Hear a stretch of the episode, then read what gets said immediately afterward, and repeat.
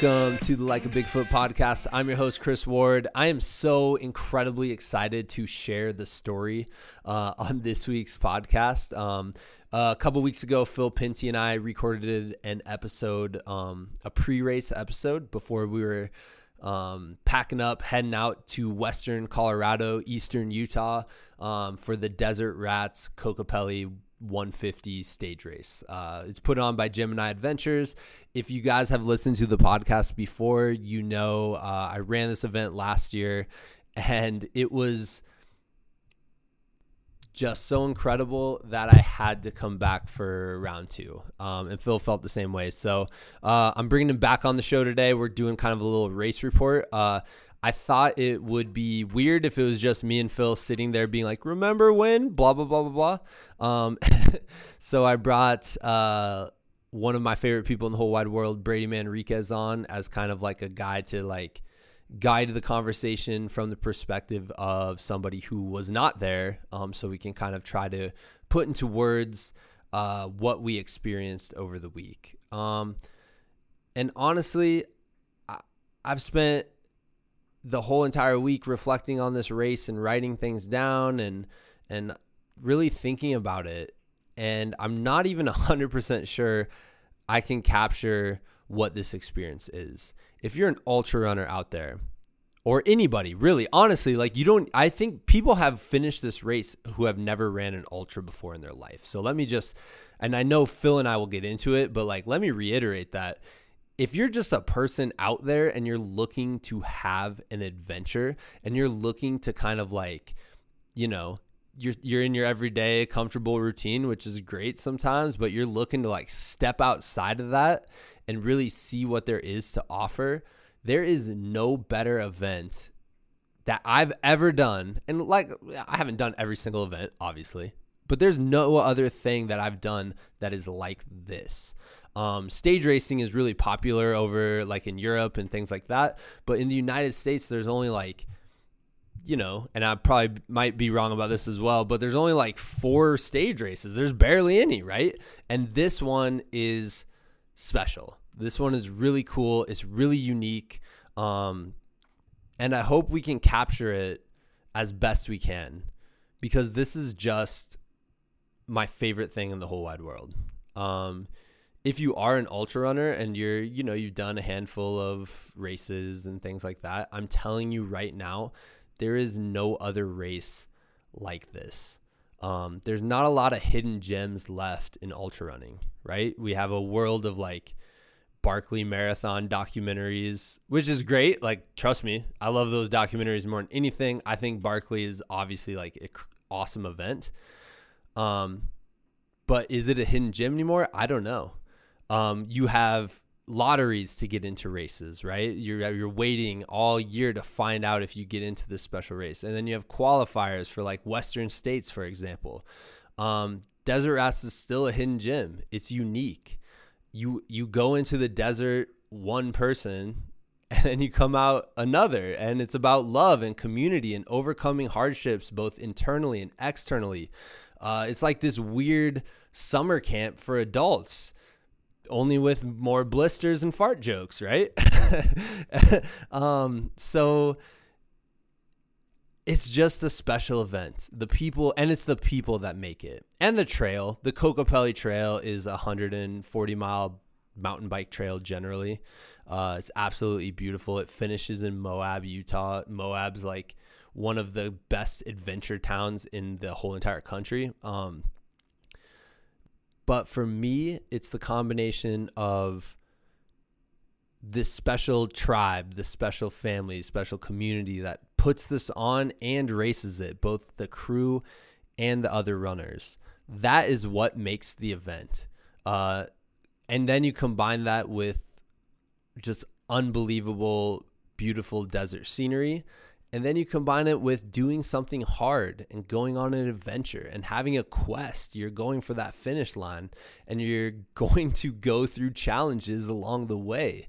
And that, and plus, you get time alone in the desert. You get time to like be disconnected and think about that and, um, and like actually think through your thoughts and have some self-reflection time. It's it's incredible. Um, it's kind of a time where you put away the mirrors, you put away the internet, you put away self-imposed barriers and doubt in order to sleep under the stars covered in dirt and sweat and you bathe your sore legs in like the chocolate milk esque Colorado River.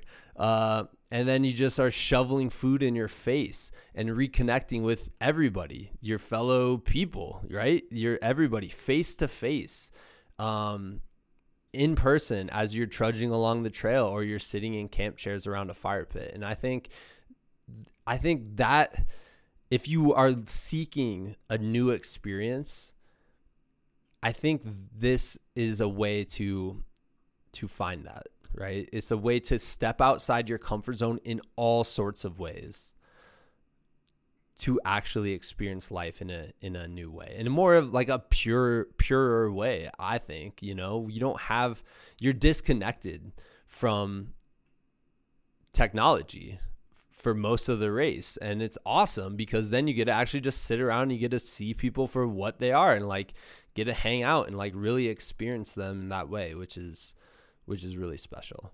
Um, all right, let's get into it. Uh, that was kind of a longer intro than I wanted, and this is a really long podcast. uh, apologies in advance. My my nose was clogged all day. I went on a bike ride in the morning through like just super long grass, and my allergies went insane the rest of the day. I'm like, oh my god, like I'm gonna sound ridiculous on this podcast. Uh, I don't think I sound too bad, but we'll see. um, if you finish this this episode of the show or next week's, which we'll talk to some of the other racers, um, and this sounds like something for you, it's already up on Ultra sign up. Just type in Desert Rats, uh, Kokopelli 150 or whatever. Just type in Desert Rats or Gemini Adventures, and it's gonna show up. Um, like I said, highly recommended. Uh, it's really tempting for me to go back for the trilogy, uh, which we'll talk about a little bit at the end of the podcast. Um, I'm not 100% sure at this point, but uh, it's it's very tempting. Let me just say that. Um, all right, let's get into it. This is the Like a Bigfoot podcast number 153, Desert Rats, the sequel with Phil Pinty and Brady Manriquez. Hey guys, real quick before we start, uh, this is I'm recording this later.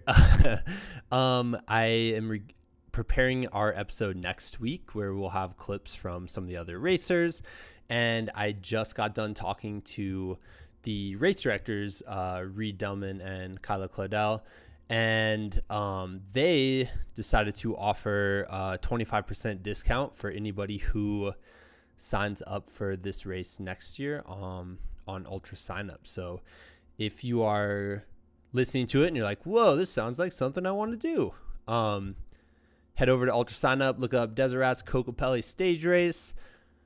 And uh, during checkout, type in Ward, W A R D, and you'll get 25% off, which for a six day race uh, is a pretty significant amount of money. So um, definitely do that if you're interested in the race.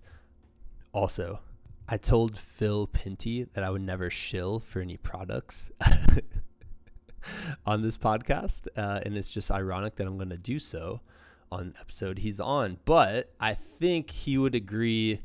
Um, this is something that I truly believe in, and I think it's awesome. And you know, if I can help people do it, and if price was the one thing kind of holding you guys back, and this can help in any way, um, then I would like to help you guys because once you listen to the show, you'll understand like Desert Rats seriously has meant so much to me and so much to Phil uh, over the last few years. And uh, th- the more people that can experience it, the better, in my opinion. But all right, so let's get started with the episode. This is a long one. Buckle in. Uh, it's a good one too, though. So let's get into it. It's Desert Rats, the sequel with Phil Pinty and Brady Manriquez.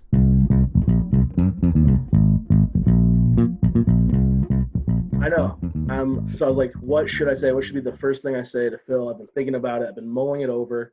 Um, and mulling it over? Yeah. Is it is this a joke that's going to lead into Thomas Mullins? It is, yeah. I, I, guess that's a good place to start. So Phil basically just told legends of Thomas Mullins the whole time we were at camp. oh, that's how we're gonna start this thing. I thought I was gonna throw it in later. He's like, "Hey, just drop this phrase," and I was like, "I don't really know where I'm gonna if I'm gonna be able to remember to do that, so I'm just gonna start out with." definitely good. Definitely good icebreaker. what, what does this entail? What is mulling it over uh, reference?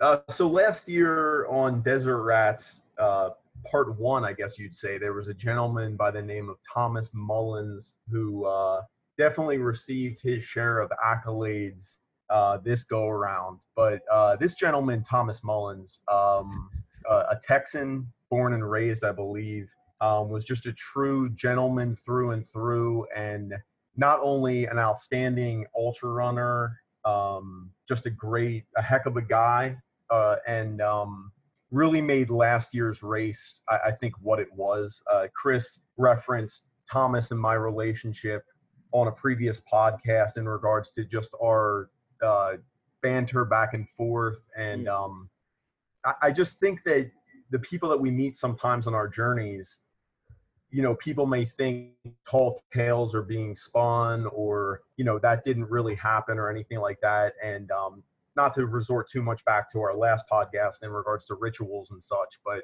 um, although Thomas wasn't there a part of this year's journey, he definitely uh, played a part in boosting morale and just keeping us on the right on the right path. Yeah, I think we were talking at camp like the way Thomas just came into camp and like unified everybody right away last year kind of bled over into the way at least the way we were approaching the whole event, you know, and just like going into it, like looking for a good time and a fun time around camp and things you know, like that. So it's you, like, well, you told yeah. me about like the that first time, that first go around. I think the couple of days afterwards when we talked, um, the thing you mentioned and you kept saying it over and over again was like the first time I walked up to the group, there's the mood was set. As soon as someone cracked a joke, like the mood was set for the whole time, and it set up the culture of the group that was there and uh, yeah, that sounds like it was. it bled into the next year. Even it sounds like like that must have been a hell of a intro, whatever that yeah. was. Yeah, it was like Phil picked up the reins from Thomas or Thomas and just like ran into the event, just ready to go. Yeah. Paul, Paul, Chris, and my relationship coming into this rats having done it previously, like I, I don't think we really gave it all too much thought, but in a way, we were taking the knowledge and the experience that we gained doing it the year previous and it was kind of our role or responsibility to then relay that information to the rest of the pack and mm. um, i really think that this year although it was a smaller group it was much more intimate it was much more personal and yeah. I, would say by like day two we were like a fully functioning little community like it was it was the mm. feeling was I, not to take anything away from last year's experience, but I feel like it was a lot more kind of electric. There, there was something there was something about this year's group. Yeah. Well, let me even say this, like to flash forward way to the end. Um, at the end of the race, there's this big party at Stiffy McStiffs or whatever, Eddie McStiffs. we just kept calling it Stiffy McStiffersons, but it's this restaurant. It's called Eddie McStiffs. Anyways, um, everybody got there like 30 minutes beforehand um, like everybody, the crew, the racers, probably like 20 of us, right? And you see this group of people who have just spent six days together camping, sweating, hurting, joking, all that stuff. Um, and now they're back in society in this restaurant. yeah. And we didn't want to be apart. Like that was the feeling I got. It was like we just didn't want to leave each other at that moment. And so Phil and Rachel we're in a booth like having dinner and then a couple of us showed up and we just barged into the booth and then a couple more and a couple more and all of a sudden there's like 20 people standing around this one booth in this restaurant and like it's it had to be a crazy like, scene for just anyone that was just happened to be patronizing that place exactly like, is yeah. happening over the, what do you see this yeah and if you look at this group of people right like it's a, it's this bizarre looking group of people, right? But none of us wanted to be a part. And it was that fe- it's that feeling that you form throughout the week and I can't I know we talked about it a lot last year, but like I cannot reiterate like that is the reason to do this race is the friendships you make and the bonds you make with everybody not just the other racers Mm-hmm. Mm-hmm. Can I jump back to like way? I want to go a little bit chronological order, if that's Yeah. cool. that's cool You guys got to hang out like the couple of days beforehand. That I mean, based on fa- Facebook. Um, I have to imagine that like two dudes wired like you guys don't get to like meet up with each other that often. And I have to imagine uh, also that had to be a big part of like the group that you were with during this experience. Like, these are all people that are, are wired a little differently than the average person that goes out and just like runs day to day. So to be around that group had to be extra special too. But how was it hanging out the the days beforehand, prepping for it? Like, what did you guys? So you guys like did some sightseeing, did some running. Like, how was that? Uh, the couple days leading up to it. so basically phil came out uh, flew into denver stayed at my house for like three or four days um, we went hiking we took the baby we did two men and a baby which was great Nice. um, he got to witness like everybody with my, my four month old uh, millie everybody like goes up to her and just plays with her toes randomly Yeah. like strangers and you're like what is going on um, but yeah man it was just honestly phil like it was incredible just having you around like we talked for like hours at a time like we probably talked from like like the day we recorded that last podcast we talked from like eight in the morning to like 10 o'clock at night nonstop the whole entire day just one long rambling conversation and I know for me, like that was super special, just kind of having you and like hanging out and having dude time, uh, which you know it, it meant it meant a lot, which was super cool.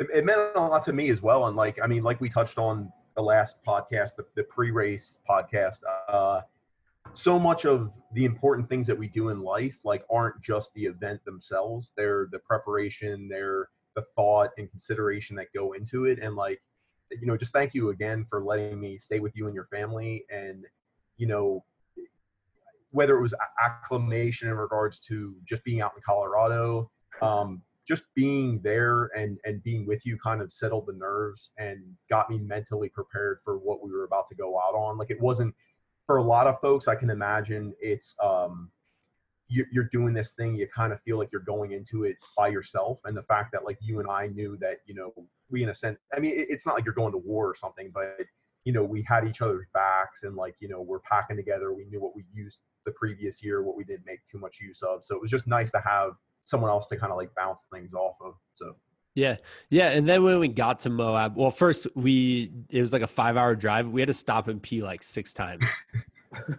because the year before both of us felt dehydrated day one.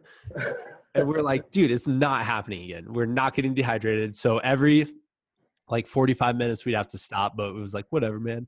Road trip, right? Uh, but we got there. I had, I had to ensure my uh, my road trip kombucha supply was was stocked. So Phil is obsessed with kombucha, by the way. But um, so we get there though, and you know, we walk around Moab for a little bit, and then we um I just we called Paul, our other buddy who did it last year, and we just I just remember seeing him walk out of the hotel room and it's like you're seeing this legend come at you you know? Like this is like person you've thought about all year because you hadn't seen him you know since the last desert rat since you were last covered in dirt and mud and all that stuff and all of a sudden he comes out of his hotel room and just waves at us and i like all of us like i just got so excited right away i was like this is gonna be awesome man How many other people did you guys race with that you had re- raced with the year before? Paul, anyone else? Okay, so there was a, a woman, Liz. She raced the year before. She was back for round three. Um, and it was it, we we went out to dinner. We are sitting there eating spaghetti. Paul and Phil are classy, so they're splitting a glass of wine or a bottle of wine together. Uh, and all of a sudden, like we're talking about desert rats, we're talking about the race, and we look over to the right of us, and at the table right next to us is Liz. She's like, "Hey," and we're like, "Whoa, come on over!" And she like joins our table and stuff. So it was just it really interesting. And then that night, you go to the pre-race meeting, and the whole crew is the same crew as the the year before.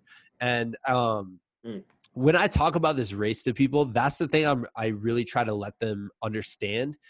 Uh, if I go to a normal ultra race and I'm going into the aid stations, like I'm polite and you know, it's nice to see aid station workers, but in general, like I don't really know who they are, right? Like mm-hmm. they're just kind of like random people and they're like, Oh, it's super nice that you're here. Thank you for this, blah blah blah. Um, but at Desert Rats, since you camp with the crew and you hang out with the crew and you're you're friends with like the med crew and the chef and everybody, right?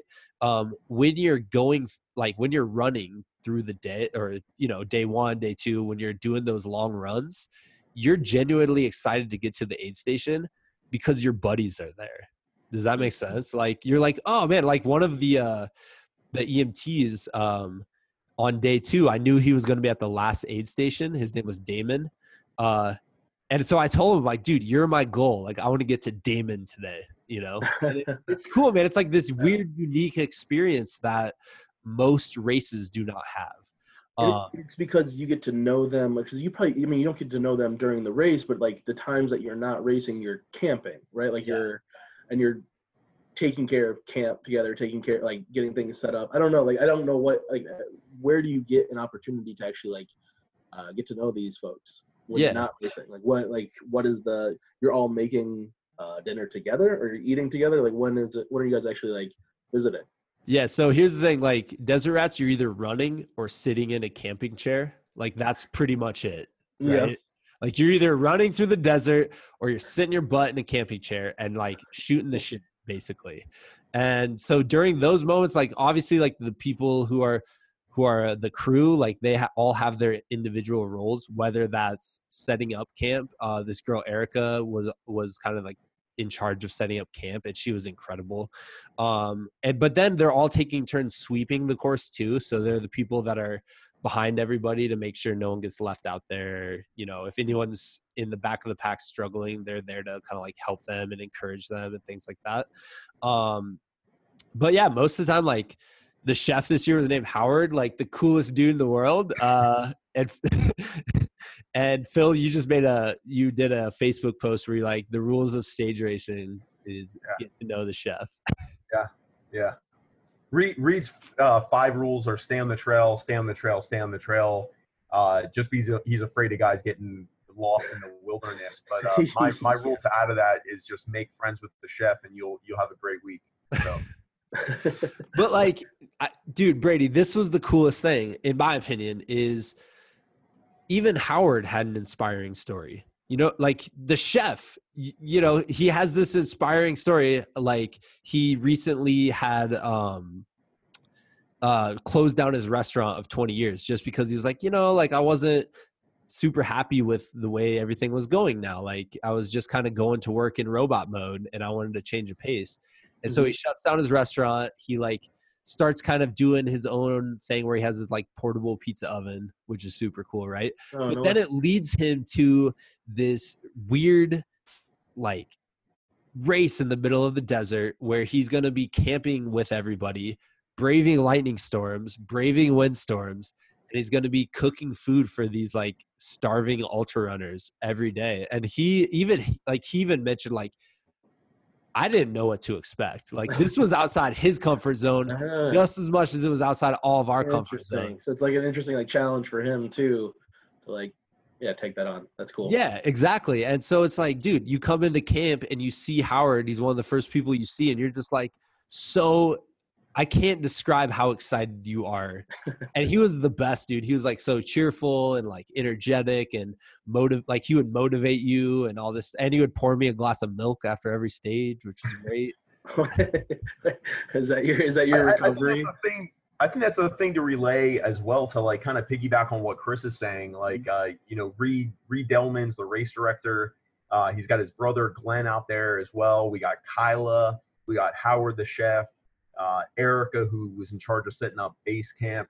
Um, you got Damon, Corey, um, Andrea, the other female medic. Yeah, Andrea was the Andrea the in charge got of everything. Gordon out there rocking out on his guitar, and you know the racers, the runners are the ones quote unquote putting in the work or having the full days. But I mean, the, the crew and the staff and the volunteers out there, they're out there from zero five hundred hours till 10 p.m., 11 p.m. You know, they're they're putting in probably just as much work as we are. The thing about camp is like they're getting just as much enlightenment out of it as we are. You know, like they're Really? feeding on the energy that we're we're putting out and you know just to get us into a aid station and out of an aid station and you know you could just really feel it i mean I, you feel it at all races but like it, there's just something to be said about this desert rats race i mean I, I you can't even really put it into words Yeah. and actually before i don't want to steal any lightning from chris but just want to give a shout out to morgan to ricardo to kayla to paul to allison teresa ola lori and elizabeth um, and especially if I can just give a shout really quick, Ola Westerman. Um, this was her third attempt at the Desert Rats race.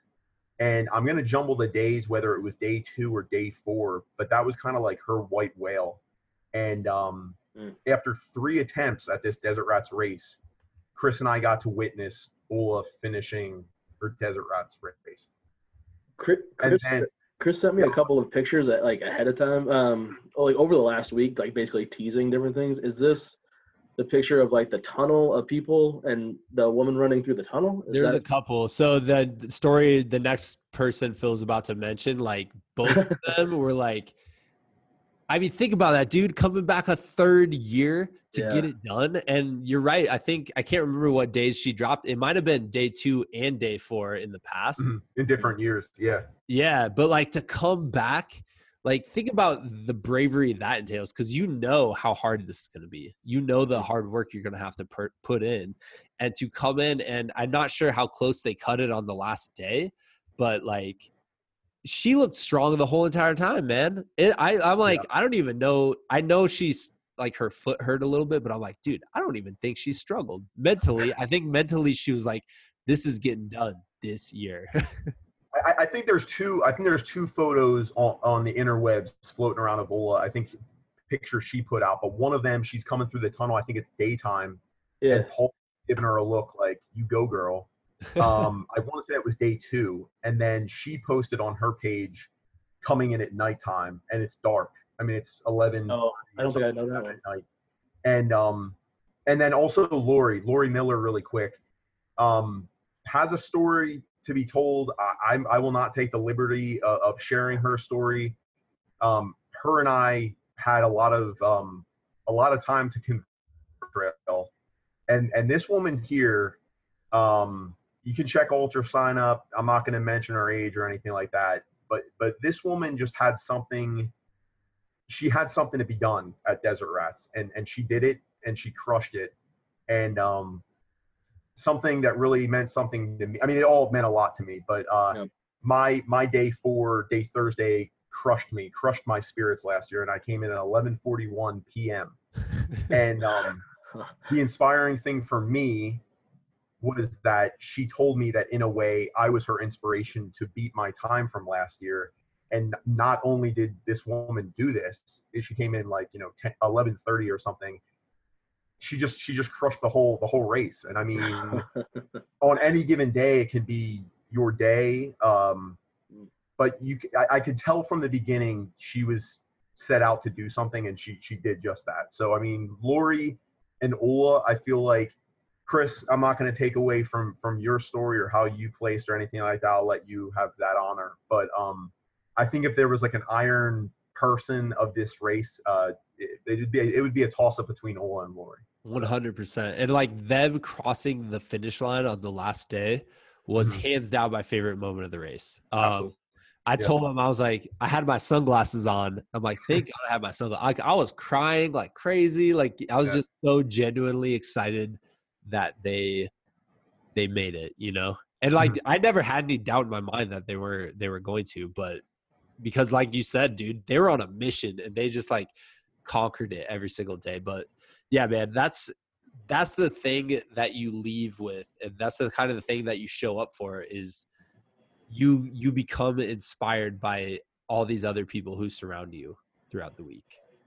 There, there's a race. Um, there's a race in South Africa called the Comrades Marathon, and um, I, I believe it's more than a marathon. I'm not. I'm not an expert on the matter. It is on Rachel and my bucket list. Um, but from what I understand about this race is there's like up years and there's down years. Some years it's run, they alternate every other year. So one year it's an up year, the other year it's a downhill year.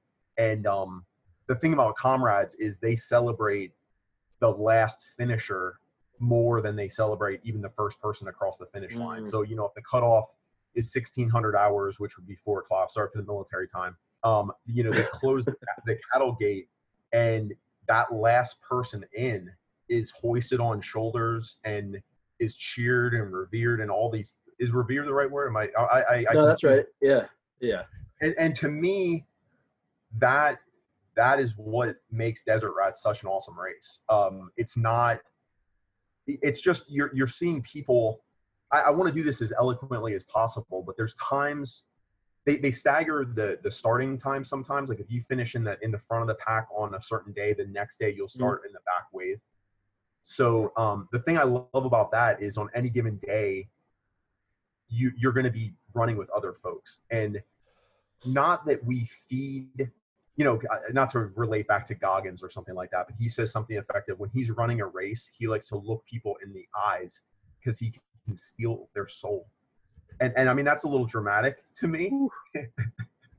but when I'm when we're running these races and we're running with other people uh you know i don't i don't mean to get too personal or, or mention names or something but like sometimes if you see somebody and they're they're really going for it they're really digging deep maybe even struggling it can, you can internalize that and say i feel like crap right now too but i'm not as bad as and i, I don't mean any disrespect by that but i mean like i think it's really great there, there's something to be said when you're doing an athletic event with other people and you're it's a shared suffering Mhm. right? You're not just doing it by yourself. When when i came to denver the days prior to desert rats to hang out with chris there was a shared confidence in knowing that we were going to be doing this thing together and we weren't going to be going into it alone. And if we were in the tent or if it was 10 minutes before the starting gun and he needed a gel or he needed water or he needed something like you know it, it's just this shared thing that you don't get at many other races. And it's just it's a it's a really great thing i mean i i, I there's not more i can say about it other than it's just it's, it's awesome so I I want to like uh, can you guys just go? What was uh day one, real quick? Yeah, so day one is uh, you start at in Loma, Colorado, and you run. I mean, t- the t- like the scenery in this race, Brady, is insane. Like no day is like the other. E- every time you turn the corner, it's a completely different view, and you would think to yourself like, "Oh, they're running through the desert. Like I know what the desert looks like." You don't know what the desert looks like. Yeah. Seriously, I'm telling you, dude, it's insane, man. Like every day is beautiful in its own way. And day one, you're running next to, uh, um, you're basically running on this mountain bike course in Fruita, Colorado. And you're just kind of weaving back and forth over this canyon, and below is the Colorado River, which you'll run by a lot of times during the race. Um, but I, I mean, I'm not even, I'm not good at this. Phil, how would you describe it, dude? this one. mesas vistas plateaus There no yeah day one day one uh you know i know chris and i have made references to like indiana jones or something um but the river you, you're running on the top of a plateau or something and it's along the colorado river and the colorado river has just over time you know erosion and all those things but it's you're doing these kind of switchbacks where all these S turns and stuff, and you can see other runners ahead of you or behind Mm, you. And yeah, I know what you're talking about. So- yeah, yeah. absolutely majestic of just, you know, you're running on a trail which two feet to the left, you would just tumble off a 300 foot drop. You know, it's just, Mhm. it's, it's, it's, it's crazy insane. Yeah, and then eventually you get to this bridge, you cross this like creek under you, um, and basically from there it kind of turns into more of a dirt road. Well, you have this super long climb, which is kind of tough, and then it turns into a dirt road, and then you kind of cruise the last like five or six miles into camp. Which personally, like, I found that the hardest miles that day. Mm-hmm. Like, I don't know why day one both years has kind of kicked my butt. Like at the end, I'm like ready to be done. And then you look at the miles that happen later in the week and you kind of laugh to yourself. You're like, why would it like a 20 mile day? That's nothing, right? Which is ridiculous to say even out loud. But for some reason, that first day, I think you're like adjusting to like just being on race mode. Um, it kind of kicks your butt, but it was cool, man. I like passed antelope, antelope like leapt by. Yeah, I was like, what is going on? But um, yeah, man, it was it was cool. And then the the like honestly, like the more eventful story, unless Phil had like a really well, I do remember Phil coming into an aid station singing "Cheeseburger in Paradise," and I just on the podcast like that got stuck in my head, dude, and not. You're welcome. um, but that night, um, we're just sitting around. You just when you're sitting around, you're constantly eating food, basically. Yeah. And uh, a storm like storm clouds start moving in, and I guess we should preface it by saying this: every year, Reed Delman, the race director, says um, in his pre-race speech, he's like, "There are hot years and there are hotter years," and then he goes on to tell you if it's a hot year or a hotter year. But now he's gonna have to be like, "There are hot years and there are hotter years." And then there was 2019. There's one year. yeah. It was pleasant. Um, I had it written down. I was just like, I, I know you guys had unseasonably cool weather, like just like, in, like kind of idyllic running weather. I think maybe you had like a hot day in there, um, but I know I, just from the I don't know everything that happened uh, while you guys were out there, but I do know you had some kind of a windstorm. Uh, I, I read a couple race reports. Paul is a beautiful writer, and that is his job. Yeah. okay, that well, that would make sense then, because that was I was like, wow, this is a great uh, way of describing a scene. I can see exactly what's going on. Uh, lightning storm. So what is that?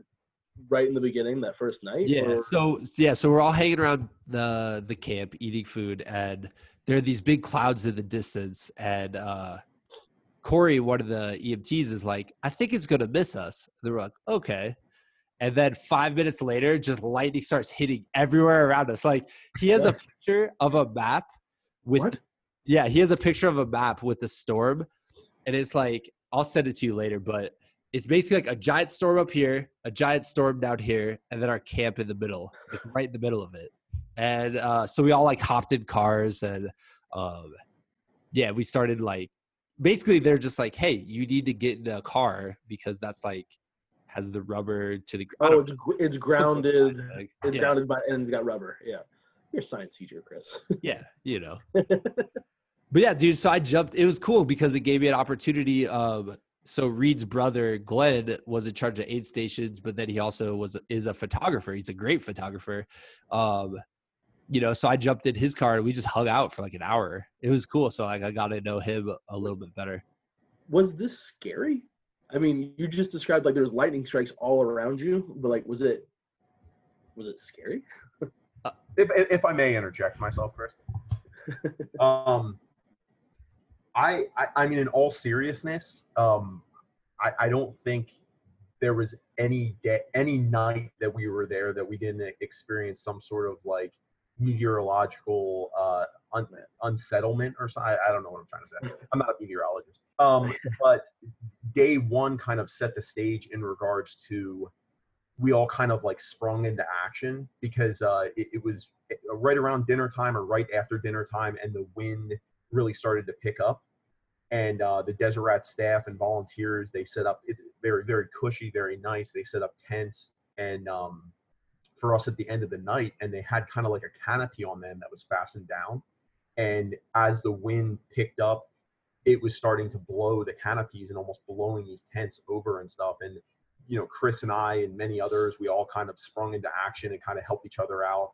You know reed's pulling out all these navy knots you know out of his sleeve and stuff like that and making accommodations to hunker down these tents and stuff. And i mean i'm not, I'm not blowing that out of proportion but yeah. that was day one, and, and Chris and I almost looked at each other and were like, you know, did we jinx ourselves by saying, you know, oh, nothing's going to change between last year and now? And it was like a completely different experience. Uh, I mean, the weather, we had wind, we had lightning, we had thunder. I don't want to get too far ahead of ourselves, but um, on the marathon day, on the last day, that last night, I, I will say some of that for later on in the podcast, but when we started our marathon day, they took a temperature at the start or something, and it was like 42 degrees or something in the middle of. Moab Desert. And, Yeah. and we're you know, we experienced the summer solstice out in Moab, Utah, and it was like 42 degrees. We were So it was, just, freezing. it was a Yeah. crazy, crazy week. Yeah. What? I know. I there was that one race report said so- um, someone said something about complaining that it was too cold at an aid station. uh, I I assumed the desert would get cold, but yeah, that was the whole the whole run up for the first race. That like that's pretty much all I wanted to ask you about was like, how are you going to handle this heat? You're worried about blacktop, the section of the race that was on blacktop, and how hot it would be. And this year, like, did you shiver? Yes. Yeah. For sure. so Back to the crazy. hoodie. Yeah. Well, I gotta say, like, so Phil and I both we cut like five hours to I can't remember like five hours off of our time um from last year. And I a lot of it had to do with us kind of going in knowing what to expect, but a lot of it also had to do with the it had to have done like the, the weather, you know what I mean? Like day two I yeah, day- definitely, I definitely think so. I mean, it's just, I don't want to say heat exhaustion or heat stroke. You know, I, I don't want to get to that level of severity, but um, even at the hottest moment during this year's race, I'm like, I didn't want to, I didn't want to jinx. Like I said, I don't want to jinx anything in the moment, but I'm like, it never felt. It was hot, but it was never like too hot. Yeah. You know? yeah, man. What what piece of equipment or what piece of gear did you bring for the heat that just stayed in your bag the whole time? I brought one of those desert hat things that like draped down across Yeah. your neck, and I never used it. the, the the Desert Rat staff last year uh, got hats donated by uh, one of the local businesses or something like that, and there was like this old, you know, it, it'd be something like a sixty or seven year old woman would wear to a day at the beach. It was like this big white floppy hat. And um, so what I did was I took some safety pins and then I constructed. That's what that that's the cowboy hat that I was wearing in in homage to the Miss Thomas Mullins. But That's awesome. that hat came in great handy and also um, just anything like a uh, um, a buff or a handkerchief just to keep you know I, I don't have allergies too much but like a lot on those uh, long and dusty roads you want to try to keep some of that dust out of your mouth and nose so Can I ask, like, in terms of race prep, Phil? Mhm. Like, can you talk about race prep in terms of fashion? fashion do you probably do you plan out your days like, yeah, day two, Macho Man. You guys don't even know. Day Yeah. three, cowboy hat. I, Or, I think American flag booty shorts. they don't even know what's coming for them. Yeah. what, what, is, what is the, the prep for fashion uh-huh for Desert? I, I think I think honestly, and I'm being I'm being truthful here. When it comes to desert rats, I I really kind of dial back the whole persona and dial. I mean, it's still some flavor. I mean, Chris can attest to that. You know, those little denim. those little denim numbers I was wearing on day two or whatever. but Can I say um, this? Can I say this, Phil? Yeah. Um, how do I say this? I Uh, hated. I hated that you were leaving, but I like to watch you go. Yeah. You hated to see me run away, but uh, yeah, you, I think you nailed it. You nailed it. No, there's a, there's a balance of, and it goes along the lines of anything that people wear. You know, the the brand name stuff or or whatever, and you ultimately just on, on some days I I did just wear the green on green skivvy shorts that I wear in the military, and Mhm. it's it's a short, it's almost like a runner short that military folks, or at least in boot camp, you'll wear that like under your your utilities, under your camouflage and Mhm. there's a built-in you know liner in there and and those are as good as any other running short but um i think whatever whatever stokes your fire you know like whatever I, I understand that like what i do for running or what i do to prepare myself is probably not what the what the average runner does but when i whether it's desert rats or whether it's the hershey half marathon or whether it's the marine corps marathon i, I feel for me and maybe I, I need to see a psychologist or something but i feel like i I, I take on this persona and it really helps me during the journey. You know, like it's it's someone preparing, you know, like the, the New Zealand All Blacks before they go into a rugby battle. They they do their mantras, they do their dance and stuff like this. And I, I just feel like for me, and, and that's not everyone's jam. I I understand. I mean. Not that they don't understand that, but I understand some people can just throw on some New Balance shorts and you know mm-hmm. an ultra shirt and they're they're good to go. But I can um, relate. Um, yeah. Like it, I don't know. I don't know about you guys, but like just like high school sports. Uh, if it was game day, I had like the ritual of the morning, the day of, and it was a different like mindset, especially like you know, it was more intense, like a football game or something, um, versus like a track meet or something. But mm-hmm. yeah, I can understand like flipping into a whole different mode of like this is the mode where I win. This is where I like I bear down yeah. you know, however you want to say it. Yeah, I've compared it to like putting on your superhero costume. You know, mm-hmm. like when I put a hit, uh, bandana on to go out trail running, all of a sudden I'm like, I'm in that mode, I'm in that mood, I'm ready to go. Mm. David, David Goggins refers to it as Goggins. Like he just goes. I, I should be a spokesperson for David Goggins, but you know, he he refers to it as just going Goggins, and that's going to like this next level. And for me, and I think for some other folks, you know, ultra running, and Chris and I have touched on this before, like when we put ourselves in these circumstances where we're pushing ourselves to the limits, where we need to kind of for, for me, if I can only speak for myself, like when I need to plan in regards to how much water am I carrying, how much food am I carrying, you know, you know, especially for desert rats, there's a there's an itemized list of things that we need to take with us. And mm-hmm very in the last couple of years i've kind of gone through this this stage or this this metamorphosis where i kind of need to like relearn you know accountability relearn responsibility relearn you know what do i need to get through the day or the week? And um you know i know when the weekend comes that's my time to regroup and and whatnot but um it's just for me it's it's helping me kind of get back on my feet again. And um, if you, I read a quote the other day that not every day you'll be painting masterpieces. Some days you just need to paint. Mm-hmm. And and what I really love about that quote is like not every day is a success. Not every day you're crushing it. Not every year you get a promotion. You know, you're not always in the, in this social media world where everything's just great, grand, and wonderful, and people are sharing this and sharing that. Like that's not everyday real life. And if I can do things where I say to myself, I got myself through Desert Rats, or we got the band back together and we're doing it again, like it, you you start to gain this momentum where if I got myself through this, then I can get myself through the next challenge. And that that's really I think the biggest takeaway for me personally.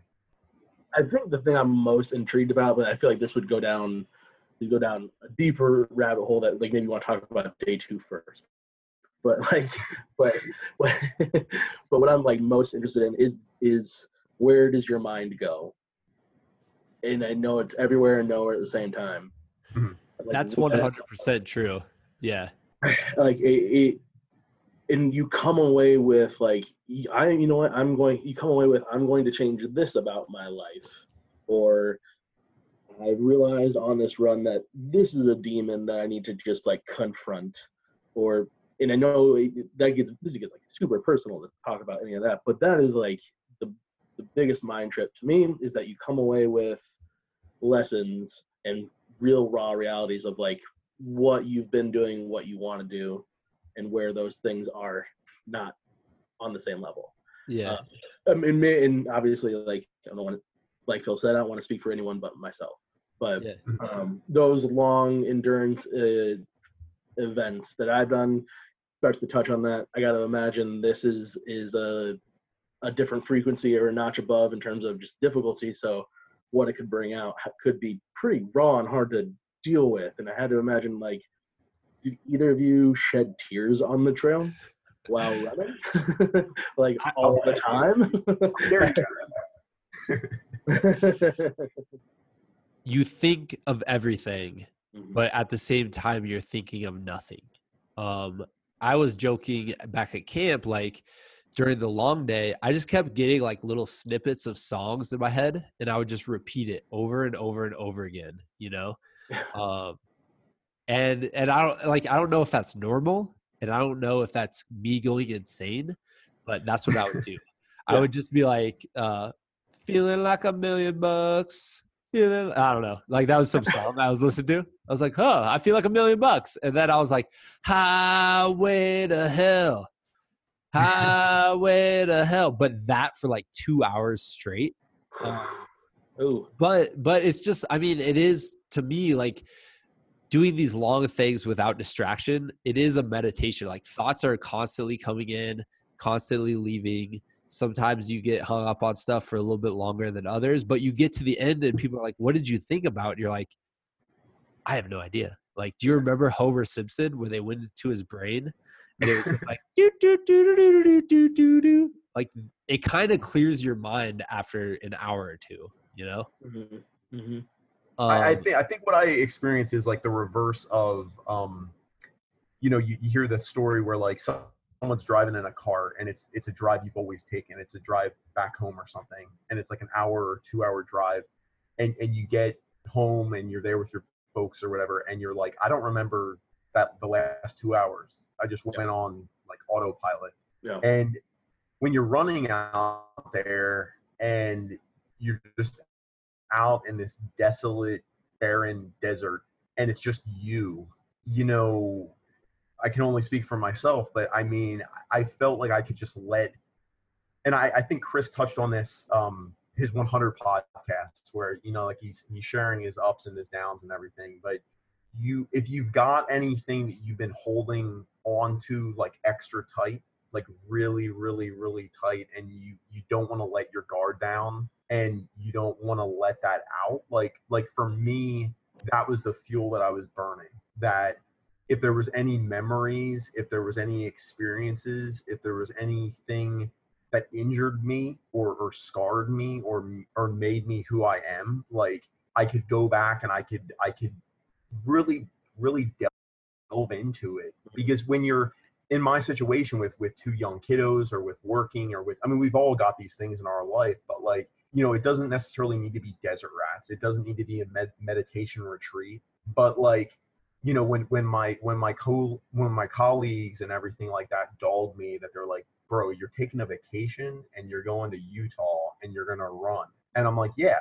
But i mean like when if Yeah. you're going to the bahamas or you're going on like a disney cruise or something and it's just still go go go and you're still checking in and you're still wi-fi i, I know I'm, I'm guilty of it. I, i'm guilty of it. But you know i think everyone needs to kind of just experience this walkabout experience because we, we come into this world and like we don't get to choose who our folks are. We don't get to choose what social class we're born into or what continent we're born on or anything like that. And like you're just given all these rules. You're given all these guidelines.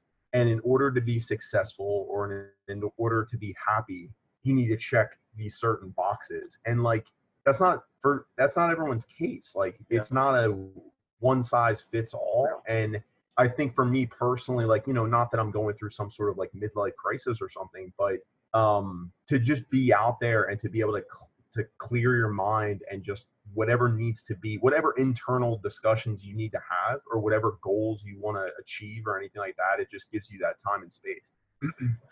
I think Yeah. when you have those internal discussions and, and when you like confront those things, what happens is you start to like approach your that day to day mundane part of the life that, that we, all just try, try to get by. Like you, you get to approach it from a different angle now. Like you just get a little bit of a different degree or different shading or different texture on what otherwise would have been just day to day and it is through that like internal work. It's it feels like um, someone does is averse to therapy. It's like, well, I got something you can do in like six days, and be completely different uh, outlook on what's going on. yeah Yeah, we're, got we're paying something. Gemini Reed to to uh to do this trip, and it's like, you know, are we, are we paying to go do desert rats, or are we paying for like this this therapy sesh? I, I don't know. well it is it it's well i guess what you guys are trying to say is like it put things it puts regular life into perspective you know?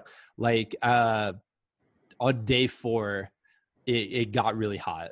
Um that was the one section. And for me i don't know about you phil but for me it kicked my ass for like two hours. I was like in the second really long section of the day and i had just eaten well I, to paint the picture i guess um i'm walking up this road uh, my vest is open, like my Was it a, was it a long and lonesome road? it was a long and lonesome road. Uh, I just got through the Onion Creek aid station, which is is a task to even get to that place, and then you have to go 12 more miles after that.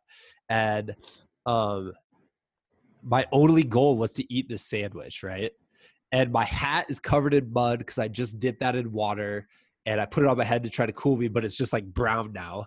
Um, my backpack's not even strapped up. I'm holding a bag of uh, one sandwich and uh, Nutella wrap in one hand, just kind of like limping along, and like a f- quarter of a turkey sandwich with mayo and mustard just dripping everywhere. right.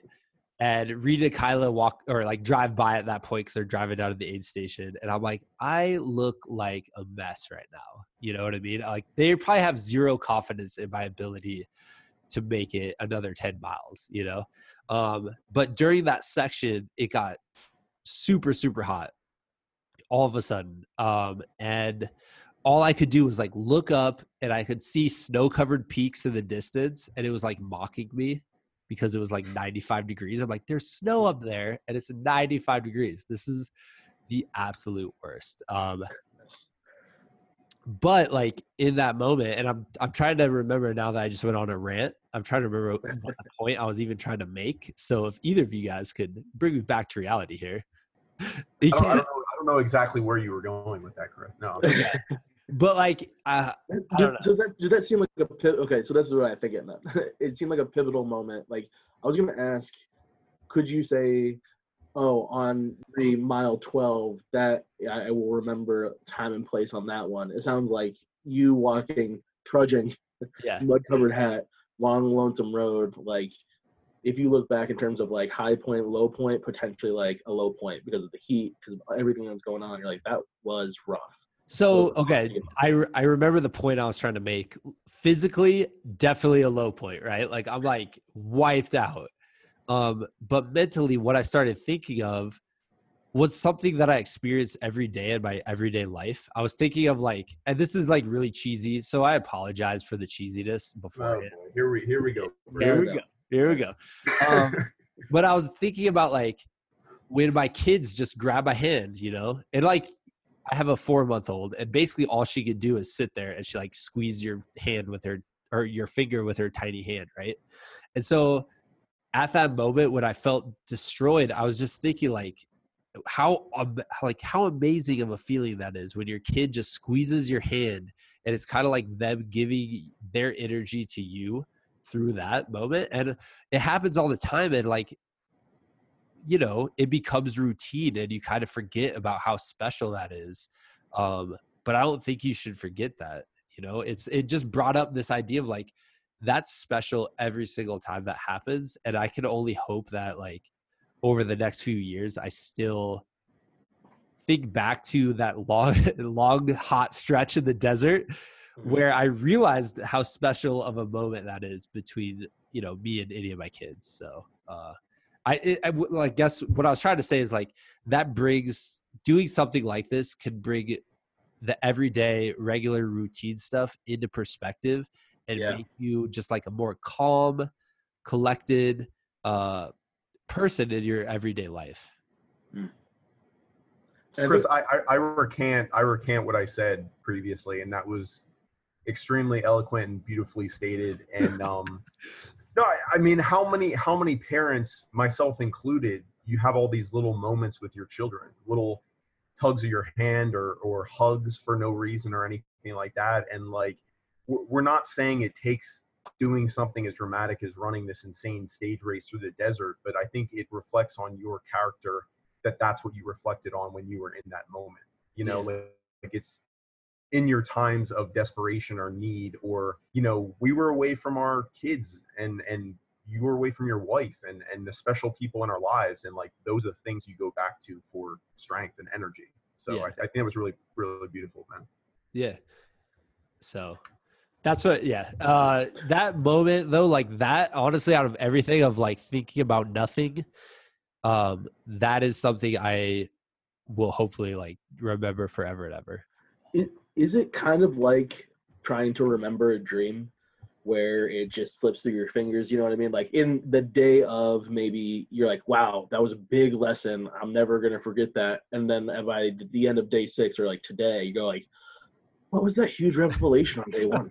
I can't remember what was so darn important at that mile marker. I think it was for- huge at the time. Yeah. You know, it just slips through your hands a little bit. Like, I think the big thoughts stick with you, uh, but the th- millions of tiny thoughts that are just going in and out of your head, like, just fade away. I, I, I concur, and I mean now that we're, it's it's the Sunday following Desert Rats. Like I don't know about Chris, but th- this week, you know, easing back into work and everything like that. Like I've just kind of been like a little a little mopey, and I, I think you come away from these events like you've exerted yourself physically, you've ex- exerted yourself emotionally, and and for some spiritually or something, and um, you know, a week out, it, it seems like it's all it was all a dream like I'm like I don't I don't remember any of the exertion or discomfort or it, it's funny your mind I, I've said this multiple times about like boot camp or something but you go through this crazy thing where you're just being deconstructed humanly you you have Mm. to forfeit all of your personal belongings your clothing your wallet and you're given a uniform and you're given you know you're rebuilt and everything but when I look back at boot camp, or I look back at serving overseas, or I look back at these crazy adventures that we go on, like your mind has this way to kind of just look at it through rose-colored glasses, and you only, even the really dramatic, you know, we're we're almost an hour into this thing now. So, what, um, what what day is this? Is day three and four you're saying, or day four or five? so Friday is a is a freebie day, like a beach day, and this year Yeah. was like extremely cool. So um, some folks, where where do you guys go, Chris? We went to uh, Fisher Towers and we got off the van and walked maybe like 20 feet onto a rock and sat there and ate uh, Ruffles potato chips. And Paul and I were looking at these like beautiful rock structures and we were trying to like imagine what like the ancient people thought. Like, what did that one say? Like, what did they think it was? And then we thought one of the rock structures looked like a jet ski. So we started like worshiping a jet ski, basically. I don't know. so that's what we did. Yeah, uh, so I on I on the rest day just took a a, a well needed nap and just kind of like hung out around camp and everything like that. But um, so Friday night leading into Saturday was the marathon day, the final day of the race, and you know through this week of wind and storms and all these things, uh, Friday night some heavy storms rolled through and Lori uh, one of our fellow runners actually ran into a situation where like her tent you know capsized and was trying to get out and was was screaming in the middle of the night for help. And chris and myself and paul and many other you know runners you know came to her aid and we're, we're battening down the hatches. We're hammering stakes into the ground and everything like this. And it was just you know it was just a crazy experience and i, I don't know i don't know exactly where i was going with that story other than it was Yeah. just a wild wild time I So- think that night was probably the biggest takeaway for both like crew and runners. Um, this lightning storm hit again,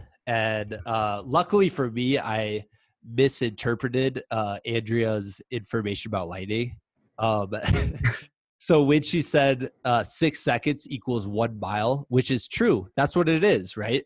I misheard, and I thought she said one second equals one mile, and so we're sitting in the tent and this giant like flash of light and then i count and it's like two and a half seconds and then like thunder hits and then in my mind i'm like oh that's two and a half miles away. We're good. Um, but later the next morning they're like yeah that was like right at our camp. And i'm like oh crap. Um, but that night it's the last night in camp like think how exhausted everybody is at that point. We've been freezing all day. It like the last day basically we huddled around a campfire in sweatshirts and sweatpants in a race in the desert. It was insane. We were so cold. Um and then uh and then at one point we had to move under the tent because it downpoured and we all sat around a citronella candle instead um trying to warm our feet over a citronella um, but like this is a group of people like everybody's exhausted like phil said like everybody's putting in the hard work every single person and um, this windstorm hits in the middle of the night, and I could hear uh, Morgan and Ricardo in the next tent. They're like, their tents, the stakes just flew out of the ground, right? The wind blew it so hard they pulled the stakes out, and they're trying Oh to like God. Put stuff in their tent strategically to hold it down and everything. Um, and then all of a sudden we just hear uh, like, "Help me! Help! Someone please help me!" Basically, like, and we all just get up instantly without thinking of it and not thinking about like how exhausted we are and how much our muscles are sore and all that stuff. And everybody at camp just sprinted out of their tents to go help another camper. And I think that just kind of sums up desert rats like as an experience, you know. Mm. Later we laughed. We're like, hey, we're the dumbasses who when wind was blowing over tents with only one person or two people in it, we all just left our tent. You know what I mean? like it could have blown like our tent could have been flying away by the time we got back. But um and then hilariously enough, Reed's like out there like duct taping. Uh Erica's out there duct taping these tent poles that had like frayed. Hmm. And as soon as they were done and we got back in our tent, the wind completely died the rest of the night. We are like, of course, that's exactly how Yeah. that happens. And it was that quick. It was that just like it showed up and it went away that quick. Yeah, but I think that like that's the spirit of this race is like everybody's like is even calling it a race like I don't know, man. It's I mean you Can- compete for sure, I- but yeah, like let's can I broach that topic real quick? Like yeah, it once so I started yeah, I'm a little group text with you and the jabronis. And Yes. uh after day two, um where it went, oh, Chris just finishing first uh, for the second day now. Like at what point did like you leading the race, how did that feel? Uh, Uh, what was that like? it was a like- different experience for sure. Like totally unexpected, not wasn't even like going into it, it wasn't on my radar, if that makes sense. Um, but the weather, like I just kept being like, if the weather's gonna stay like this and it's gonna give me this opportunity, like I'm actually gonna run parts that I didn't plan on running. Like day two, um, the it never got hot, dude. It was cloudy the whole entire time, and day two is like completely and totally exposed. Um, and how at a many miles? How many miles? uh, it's supposed to be 38. They had to move the camp to 34 because of the Colorado River is Yeah. just completely flooded. Um, and that made a difference too mentally because I'm like, once I get to this aid station at mile 28, there's only six more miles, not 10 more miles like last year, which was brutal. Um, but like the weather just kept cooperating, and I was like, well, I'm gonna run like early on in the week. I was like, I'm gonna run faster if the weather s- stays like pleasant, you know, Yeah. because I thought later in the week it was gonna get hot. Um, and day two comes around, and at one point I thought this giant thunderstorm was gonna hit us, and I was like, dude, I was looking around. We're on this stretch by this long stretch by a railroad. And I was like, if a thunderstorm and lightning hit right now, like where would you possibly go? There's nowhere to go. And so I was like, I just gotta like run faster so I can get to the aid station in time. And then luckily I ended up turning kind of south then and the storm avoided us completely. But it was like, I mean, that honestly, at the beginning of the week, that was it was just this whole idea of like you prepare for these things, right? Like you put in the work and you put in the hard work, but there also has to be the opportunity there. And I was like, this is just preparation meeting opportunity. Like I didn't expect opportunity to be there necessarily. And I know Phil and I talked before the race about the idea of um, not having expectations, but having acceptance, you know? Um, and I basically was like, I'm just going to accept the fact that I'm going to be able to run a little bit faster because of the clouds and the 70 degrees and things like that. Yeah. Well, not to pat Chris on the back too much, but um, your your final day, the marathon day, you ran that in like four four hours and four minutes. I can't remember. Yeah, so I mean, uh, for most for most humans, I mean, um, you know, we're not elites as we, as we've spoken before, but I mean, for anyone to run, you know, a four hour marathon or a sub four for that matter, but um, you you just actually absolutely crushed the entire week, and I, I don't to concur with what you're saying, like I don't think you went into it thinking like, oh, I'm going to be in first. You know, your your goal wasn't to be the team leader or the pack leader every day. It was just when you put in the work and when you prepare and you get yourself to that level. We couldn't control the weather, and and you know they can't put an asterisk and also UltraSignup and say, well, this wasn't a hot year, this wasn't a hotter year, it was yeah. a comfortably clear. Like they're not going to do that. And I, I think I brought it up during the final dinner that like it doesn't matter what the weather was. It doesn't matter what Mother Nature had in store for us. We prepared when we signed up for the race. We were we were subjecting ourselves to run through the Moab Desert in the middle of June. Yep. You know, and um, I, I just I feel like I was kind of like a personal governor for you because there were many days I'm like, yo, Chris, you know, you might. I, I didn't want you to not give it your best. I just wanted to ensure that like your wheels didn't fall off because I'm I'm well attuned to my wheels falling off. So, yeah. Anyway. Well, and then there's the whole like coming back and doing it the second year. You understand the dynamics of the days, and day four is like you gain what like eight thousand feet of elevation through the day. So day four is yeah. mostly hiking. And that that's using different muscles that you'll use on day two. So I was like, day two is pretty flat the whole time, even though it's really long as well. But I was like, I'm gonna run more on day two because I know day four is gonna be mostly like most of the day is to be spent walking on day four. Um, and the other thing I did that really helped me this year was as weird as this is for like uh to say on like a running race or whatever um when i was running i wasn't really paying attention to my pace i was just kind of like you run the flats you run the downhills and you kind of like let that kind of like guide how fast you're going yeah but as soon as i stopped to walk that is when I actually became focused. Um, like race mode kind of thing because I was like, I gotta walk at, I tried to walk at like a four mile an hour pace. And so it's really weird. Like, it's a weird thing, but it was kind of what I was thinking my strategy was going to be coming in was when I'm walking, then be really extremely focused that you're hitting that four miles an hour or, or at least trying for it. Cause I I know I didn't hit it all the time, but um, that way, cause when you, when you walk, you know, it can actually like imagine the difference of a three and a half mile walk, mile per hour walk versus a four mile per hour walk over 10 hours. You know what I mean? That's going to be a significant difference.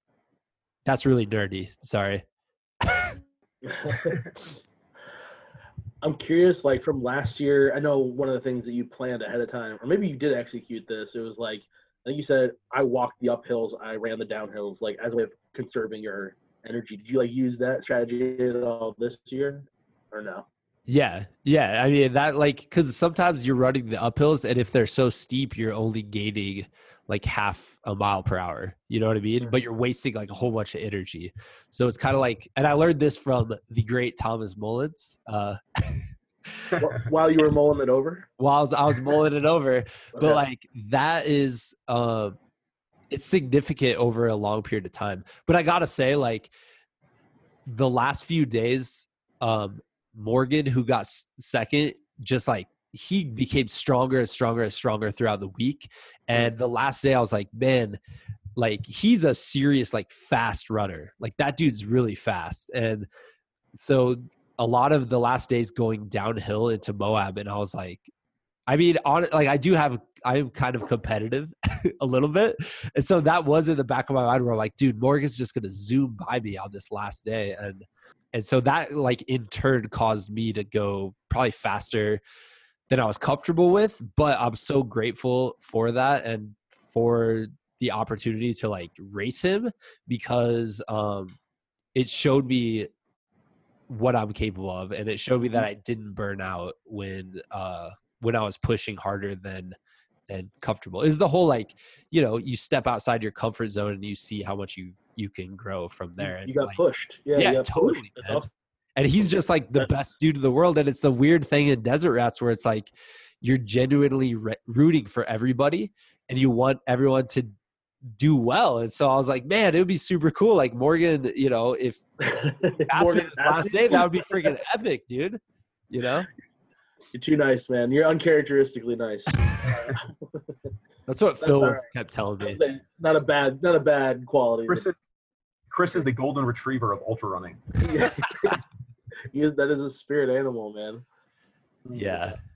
Uh, but not, not not to take anything away from uh I, I know this weekend we just uh we just witnessed or at least some of us did like you know west western states and um i attribute western states to kind of the boston marathon of ultra running mhm. and I, I mean i mean no offense by that by any means but no, the the average runner is not a Jim Walmsley, right? Like you know, he he finished this thing in just over 14 hours, and I can run 50 miles in about 12 hours. So this gentleman, I, I think he somebody posted or something. He ran like an 829 or an 823 average mile over the course of 100 miles, which is That's is mind boggling, so right? crazy. That's so.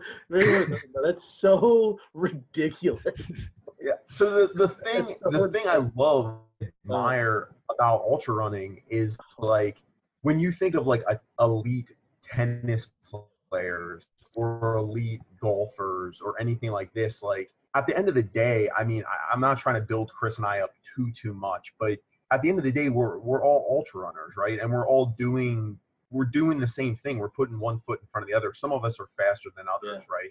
But um, somebody somebody said this, and no, Chris, it was not Des Linden, okay, buddy? It was Des. no, uh, somebody once said like when you come into an aid station or something and you're not moving, you know, you're you're taking time, you're doing what you need to do, but you're not moving. Your miles per av- your miles, your minutes or hours per mile are zero. They're zeroed Yeah.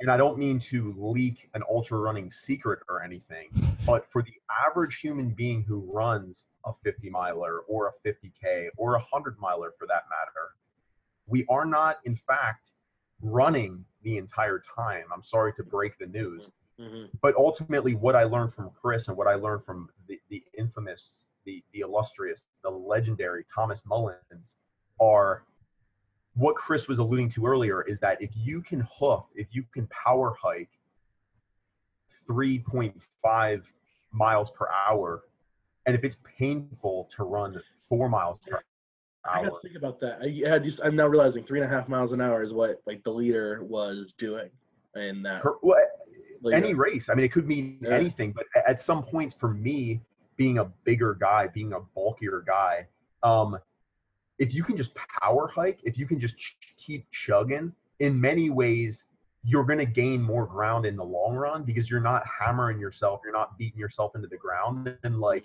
I've learned so many things. I mean, I think both Chris and I, you know, he just absolutely to run this thing in like 24 and some change, awesome, dude, insane but both of us shaved off five six hours a piece and you know that's crazy my takeaway is if you're going to do something stupid or crazy or wild once you might as well at least do it twice because you're going to come away with lessons learned from the first go around and you can apply them the second time around and like i said we had no idea the weather was going to be either as glorious or disastrous as it was but um, I, I don't think you know, I think this race has been, Reed's been putting on 14, 15 years. He said the weather's never, ever been like this. And I, I foresee it's going to be a long, long time that they ever get temperatures and stuff that they got this year. Can so, can I ask like so? I mean that's in, that's really cool. You guys get to experience this race with that level of weather and like to get to run at that a percent of your capacity so much higher than probably you would have had to with the the sun and the heat and all that. But it's still like the mechanics of it is still the same. It's still the same uh, mileage and it's still your body traveling from A to B. Like I'm curious how you guys held up. Guys like, i'm gonna just say a bunch of words. I'm curious if any of them like ring a bell. Like pain did you ever slog? Did you ever were you in the pain cave? Did you have blisters your feet chafing and then just joints? Like knees and hips like all of those to me seem like could be some big factors in this. Like how did your bodies hold up even though you had the weather you still have to like mechanically do all that and your bodies can just have a bad damn day you know Yeah. Well, I think there's regular pain that you get in the ultra, and you just kind of get used to that. Honestly, Yeah. um, Yeah.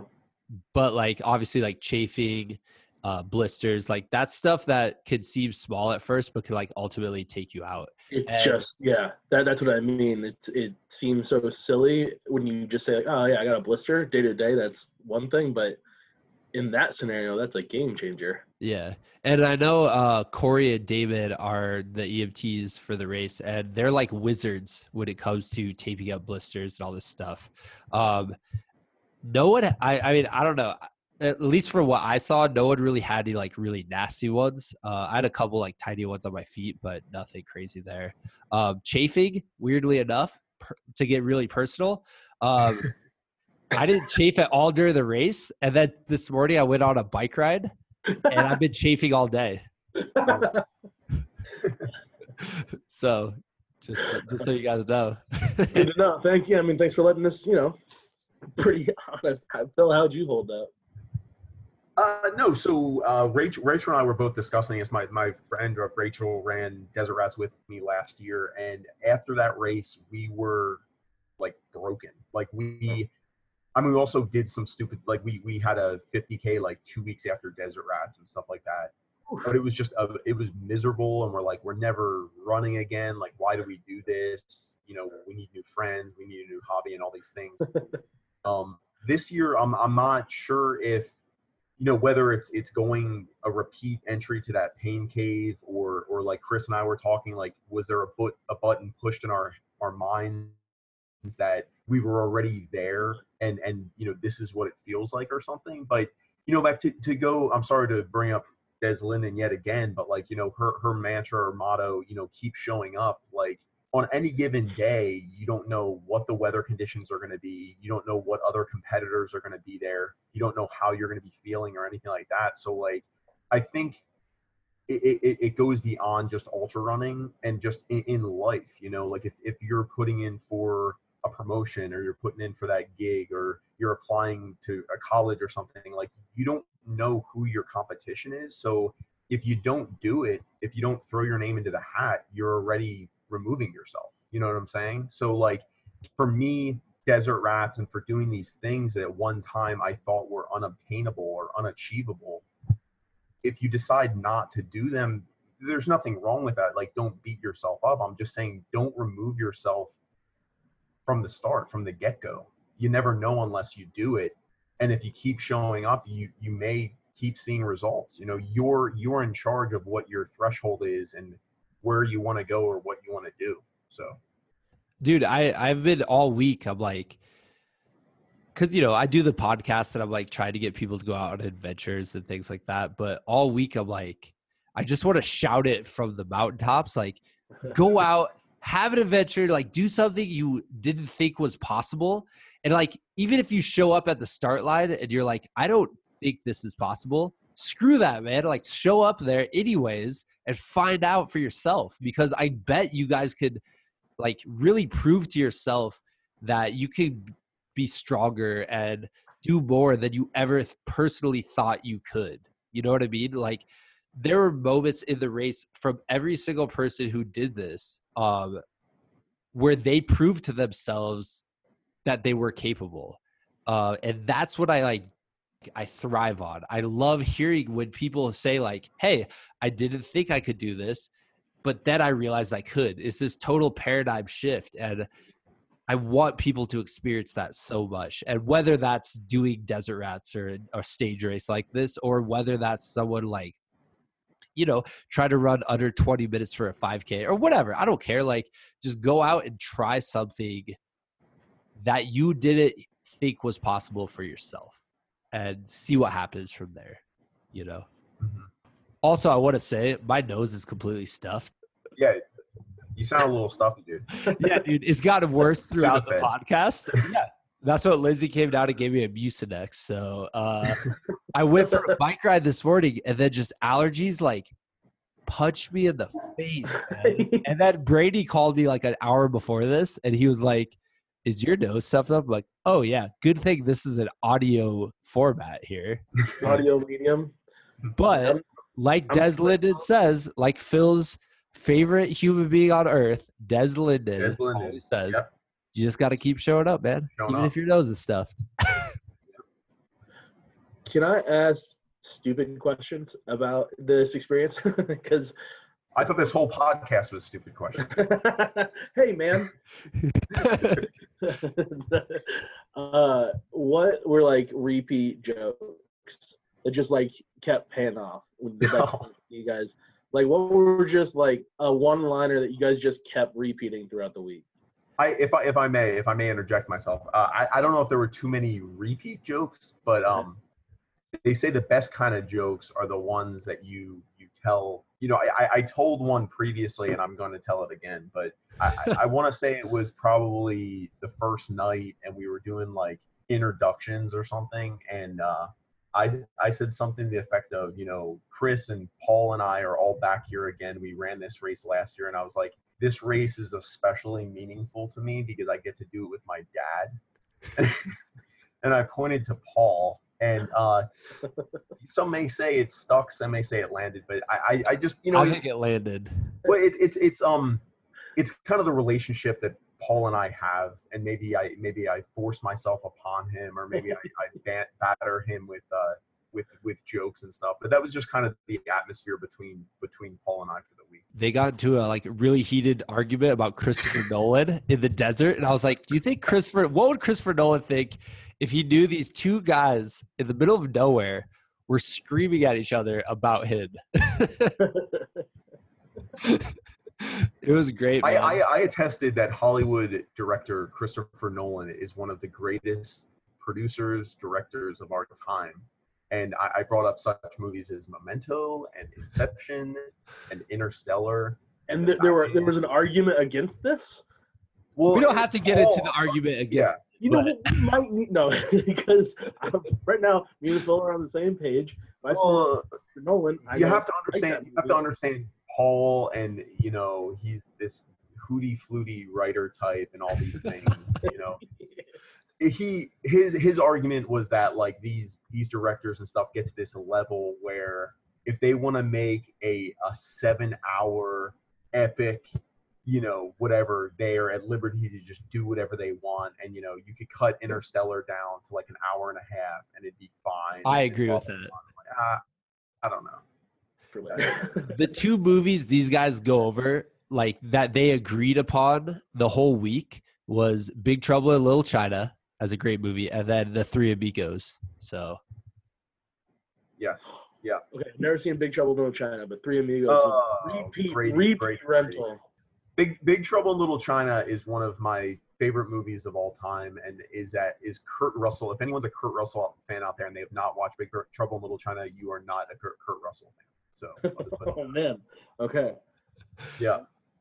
all right I need to find that one what other what other dumb questions do you have? I want to hear about the food. I want to hear about why you why it's good to Dude. know the cook because you got what food and like you got you talk about last year like this was this is unlike any other race in terms of just like the level of everything that you get provided as a racer. I want I want to hear about the food part. Let me just say, Howard, you're he was an incredible chef. Like, dude, I had probably the best meals I've had in months on this race in the desert. Like we were eating chicken parmesan, like fancy no offense, chicken Lindsay, parmesan. but you know step your game up to Howard's level.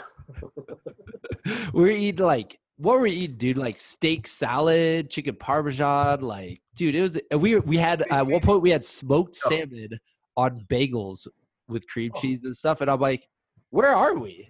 And I was mm-hmm. looking around. I'm like, I'm covered in dirt. I smell bad.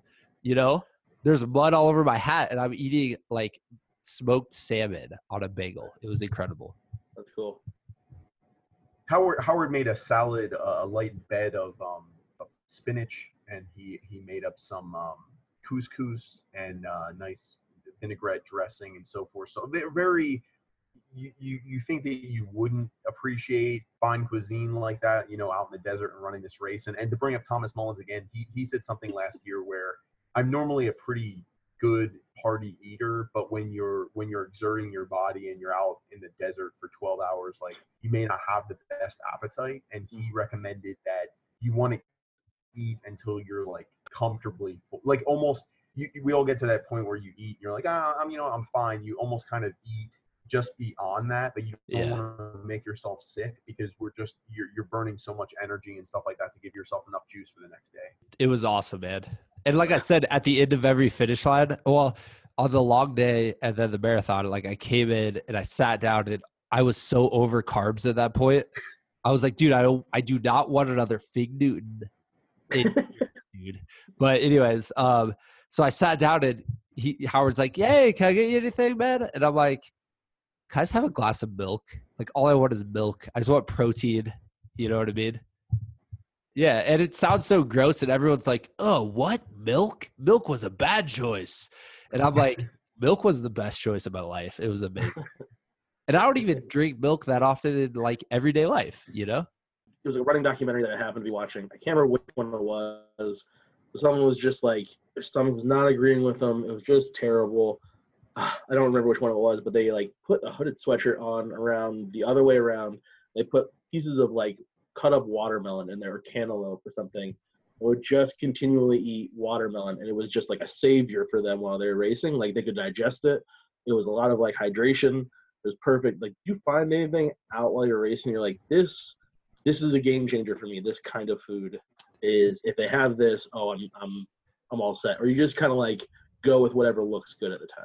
No, I was just gonna say along the lines of um, putting on the hooded sweatshirt like backwards routine. Uh, what I did this year, which I hadn't done previously, was I took my hydration pack and I I put it on backwards. So I was wearing it like a little papoose, like I had a Yeah. baby there, and I put like energy bars in the top of the pouch. So like it sounds like subhuman or like I'm a horse or something like that, but I would just it was completely hands free and the bars were just sitting in the top of the pack and that worked out well for me. You mean you just like you like go Yeah, eat them out of where there's I, I wish the folks could see this at home. Yeah, I just I know. really very visual.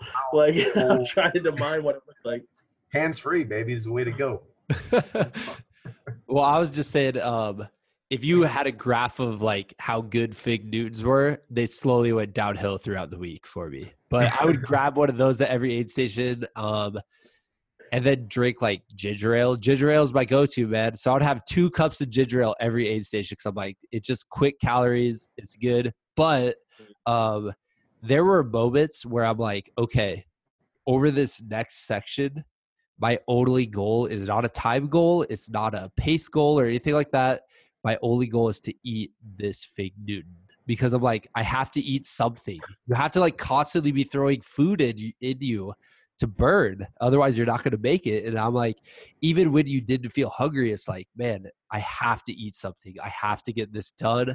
And I have to, because I've had races where Mm. I end up like just not being able to eat anything. And then your energy level just crashes, you know? Yeah. No, no, no, absolutely. But no, along those lines, just to close close the loop full circle, as I like to do. Um, on a previous podcast, we addressed that day four, the the expedition day, was like my nemesis, was my white whale. Yeah, yeah. And uh, last year, I did not eat the sandwich that I packed for myself. so this year, this year, I saw to it that I ate not one, not two, but three sandwiches the night before I made two peanut PB and J's, uh, and I took some nice Mm. Himalayan sea salt, just dashed it on there, and I, I packed that sandwich in the in, in the in the lunch drop at the Onion uh, Onion Creek aid station, and I ran with the other two PB and J's in my back. I understand that for most people this is not important. They're like, I thought this was an ultra running or adventure podcast, and now we're talking about delicacies and sandwiches. But those three sandwiches are what got me through my Thursday. And I said, it's not happening again as I'm just the sandwiches are lodged in the papoose and I'm just I'm just eating the sandwiches and bam, success. Oh my god, that's amazing.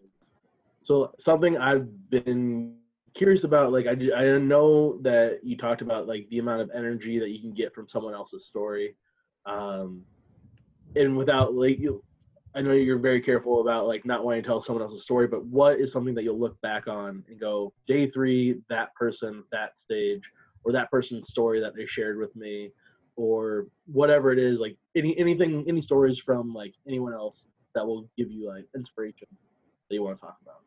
So so two things. Um one will lead into the other one. So I hope this I hope this makes sense. But Chris and I previously have shared our personal trials and tribulations and things that we've gone through. And I, I think what both of us have learned um, from that, having going through it ourselves, is first off, your life you're not going to face only one trial or tribulation. You're gonna you're gonna face many. Um, but for me personally, what I experienced was you, you take the offense extremely personal and and whether you want to believe in god or or an afterlife or anything like that you, you say to you to the universe maybe how how could this have happened like how could this have happened to me why it, it's there's a lot of whys and there's a lot of why me you know and and what i've learned is when you when you free yourself from those types of questions and from that that sort of mindset and you realize that like not that i draw any power or energy from someone else sharing their story or sharing their struggles but when i hear that other people in fact face hard times or are carrying their own cross um, it kind of lightens my load and um, I, like i said I, I cannot i can only speak from my own behalf. I, I can't I, I I don't I don't feel at liberty to share someone else's story, but the the time that I shared with with Lori especially, and then seeing her or hearing about her coming in very late Thursday evening, for me, just said to myself like, there's someone else out there that's facing things and, and struggling and, and has her own things that she's working through and and in some way like not to, not to make it personal not to make it mm-hmm. about me but then when she in fact said you know knowing that your cutoff was 11 was 11 yeah. p.m and 41 minutes and i came in before that like it sounds kind of crazy like why would that make me happy or give me chills but i find that awful inspiring that in some way because because I don't want to mention age. It's not about age or sex or anything like that. But like, she she had something in her yeah. mind. She had a certain yeah. mindset, and she got herself to do that. Yeah. So that's yeah. awesome. That's really cool. Yeah. Yeah, I would say um I like 100% like just like I said watching her kind of power through. Um I don't it wasn't like last so last year there were moments where there were individual stages where people really like the whole like Paul on day four running out of water situation. Um, where that like sticks mm-hmm. out as like a huge memory of like, whoa, like what an inspiring, like what a dark time Paul went through. um, uh, but we can laugh about it now. Yeah, we can. And but there's not. I didn't. That's like I don't. I don't know. I didn't hear as many like that this year. But it's these conversations that this this has led me to have and these interactions with everybody. So um, after the race, uh, I sat down and had a beer with Paul, and we just talked for like 30 minutes, and he shared some of of his wisdom because he's very wise, uh, you know, and he knows a lot of like a lot about Buddhism and like a lot of Buddhist wisdom, and he's just sharing me some stories through that, and like I had this weird like trippy thought, and it's already weird because we're back in society and like yeah. it's just weird after six days. And I, I know people who, who are listening to this who probably been in the wilderness longer. It's probably even weirder then, but like you get this weird like sensation of like, oh, I'm back in the everyday, the normal, whatever mm-hmm. that is, you know. Um, but I had this weird feeling after having this like really deep personal discussion with him, where I was like, dude did I do this event for these last two years specifically to learn these lessons that I'm learning right now? You know what I mean? Mm-hmm. And like, obviously not. Like, obviously, like a billion things have come out of doing this event, but that was like, that totally stood out to me. And like, I'll never forget that. And I'm so grateful um, for Paul and like, you know, that I was able to kind of sit down and have him like clarify some uh, like, you know, like doubts and weird thoughts and stuff about like grief and stuff like that. You know, things Phil and I have talked about previously. Yeah, definitely. I'm wondering if you you guys have both done this twice together, and it's like I, I don't know when you uh you guys even mentioned it before. You're like, you know, if I look back on it, I don't remember the pain, I don't remember the suffering. It's like good times. Um, you guys thinking about signing up again to do a three-peat? Are you like, I would like to devote more uh, time next year to like multiple things instead of this one giant thing? Um, like, do you try to up the ante? Like, I guess like, what is uh, what's your feelings on on doing the all this again? Are you obligated to uh, after winning it? Are you obligated to come back? I don't. I definitely don't know about that, but uh, short answer would be I don't know. Like I Yeah. just don't know at Yeah. this point. It would be cool. I think it would be cool, Phil, to go back and complete the trilogy. You know what I mean? Like Return of the Oh, Jedi style. Oh, um, it's funny because we were talking so much beforehand, before the race, about like how's this going to be different than the year before, that it was.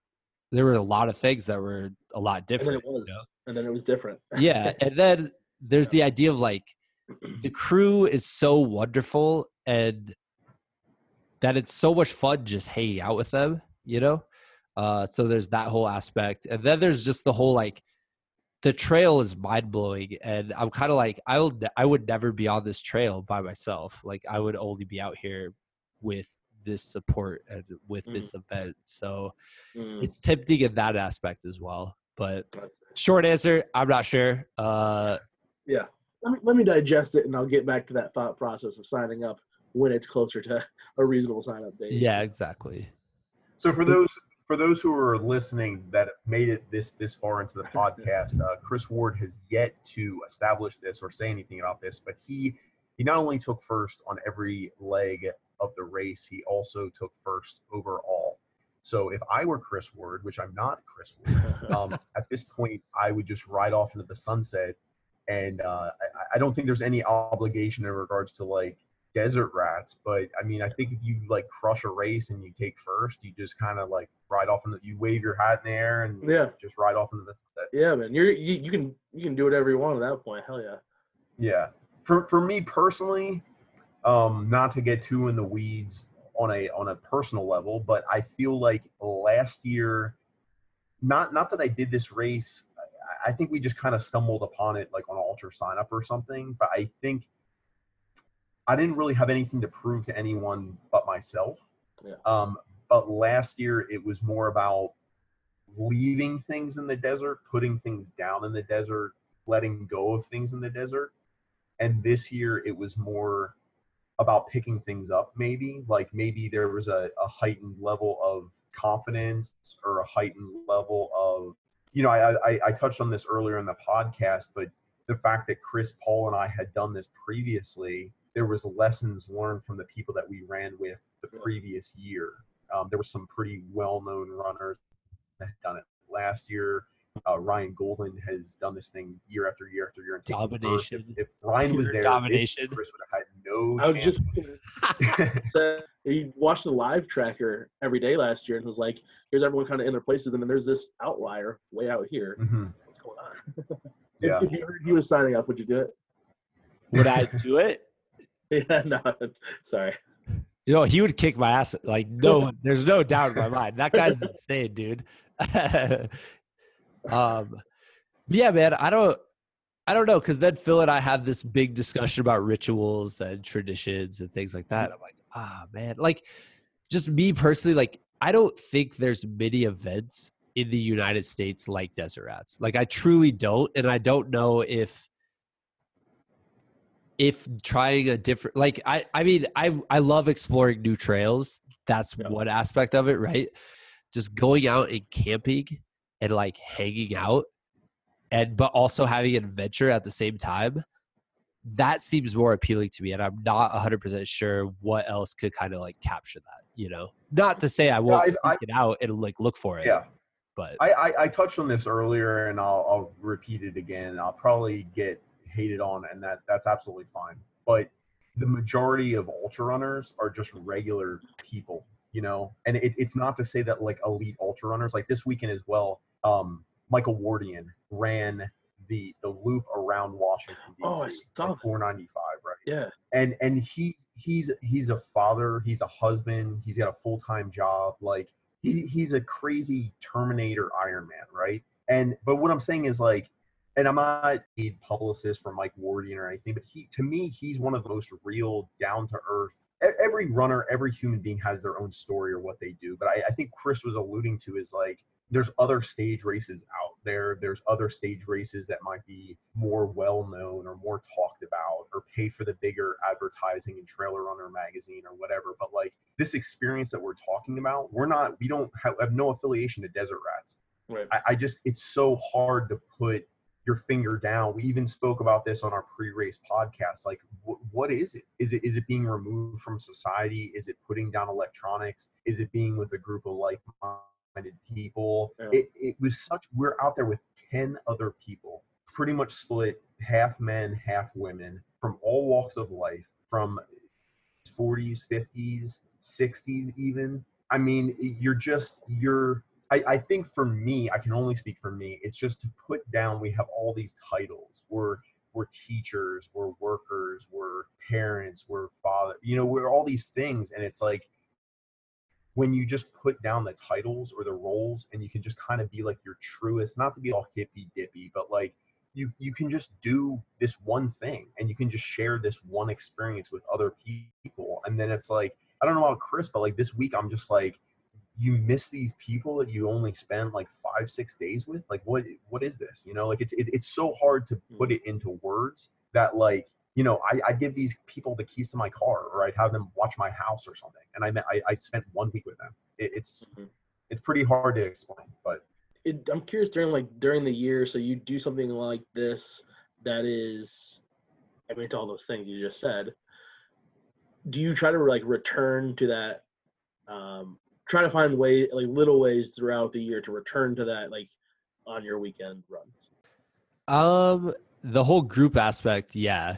Um, you know, throughout the year, everyone's like, I mean, Phil and I, we've became really good. Like, I would count Phil as like in the circle of like some of my absolute closest friends, and because we did the race together.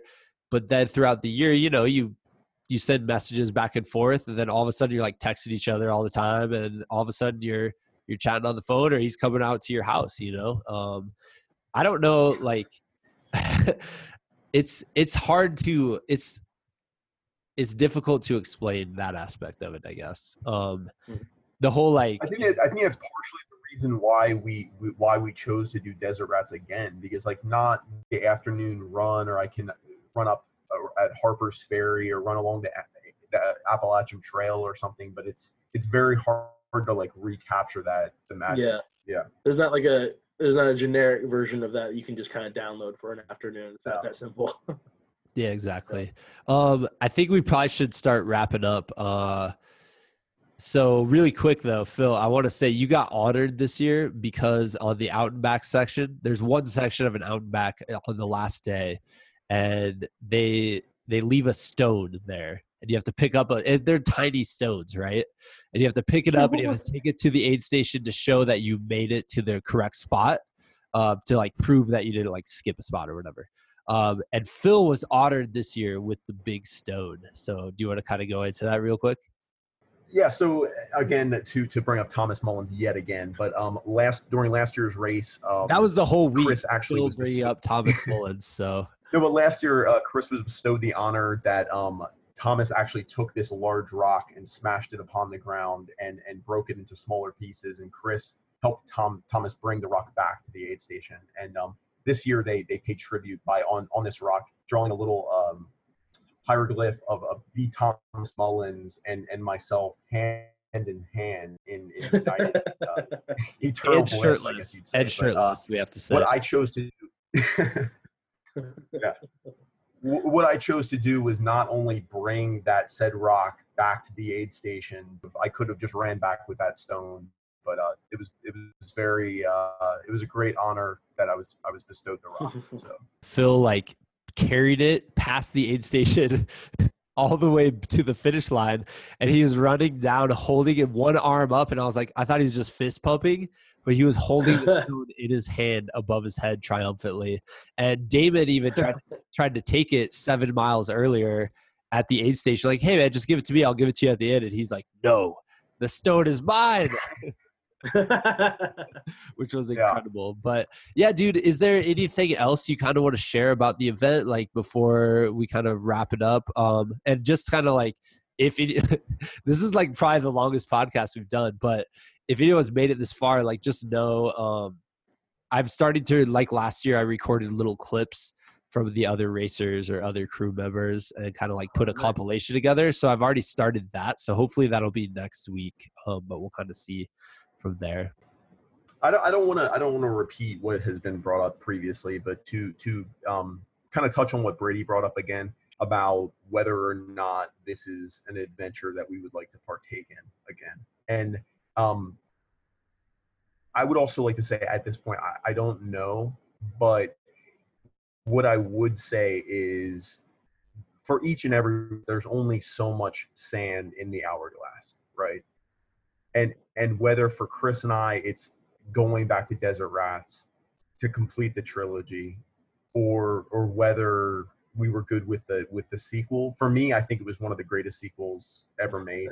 Um, but the challenge, and I, I kind of brought this up on the pre on the pre Rats podcast.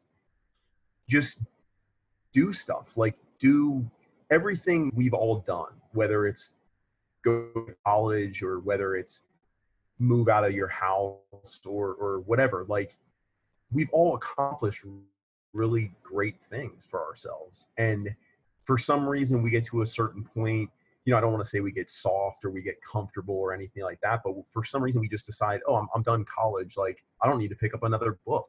I don't need to i don't need to study for a test. I'm done.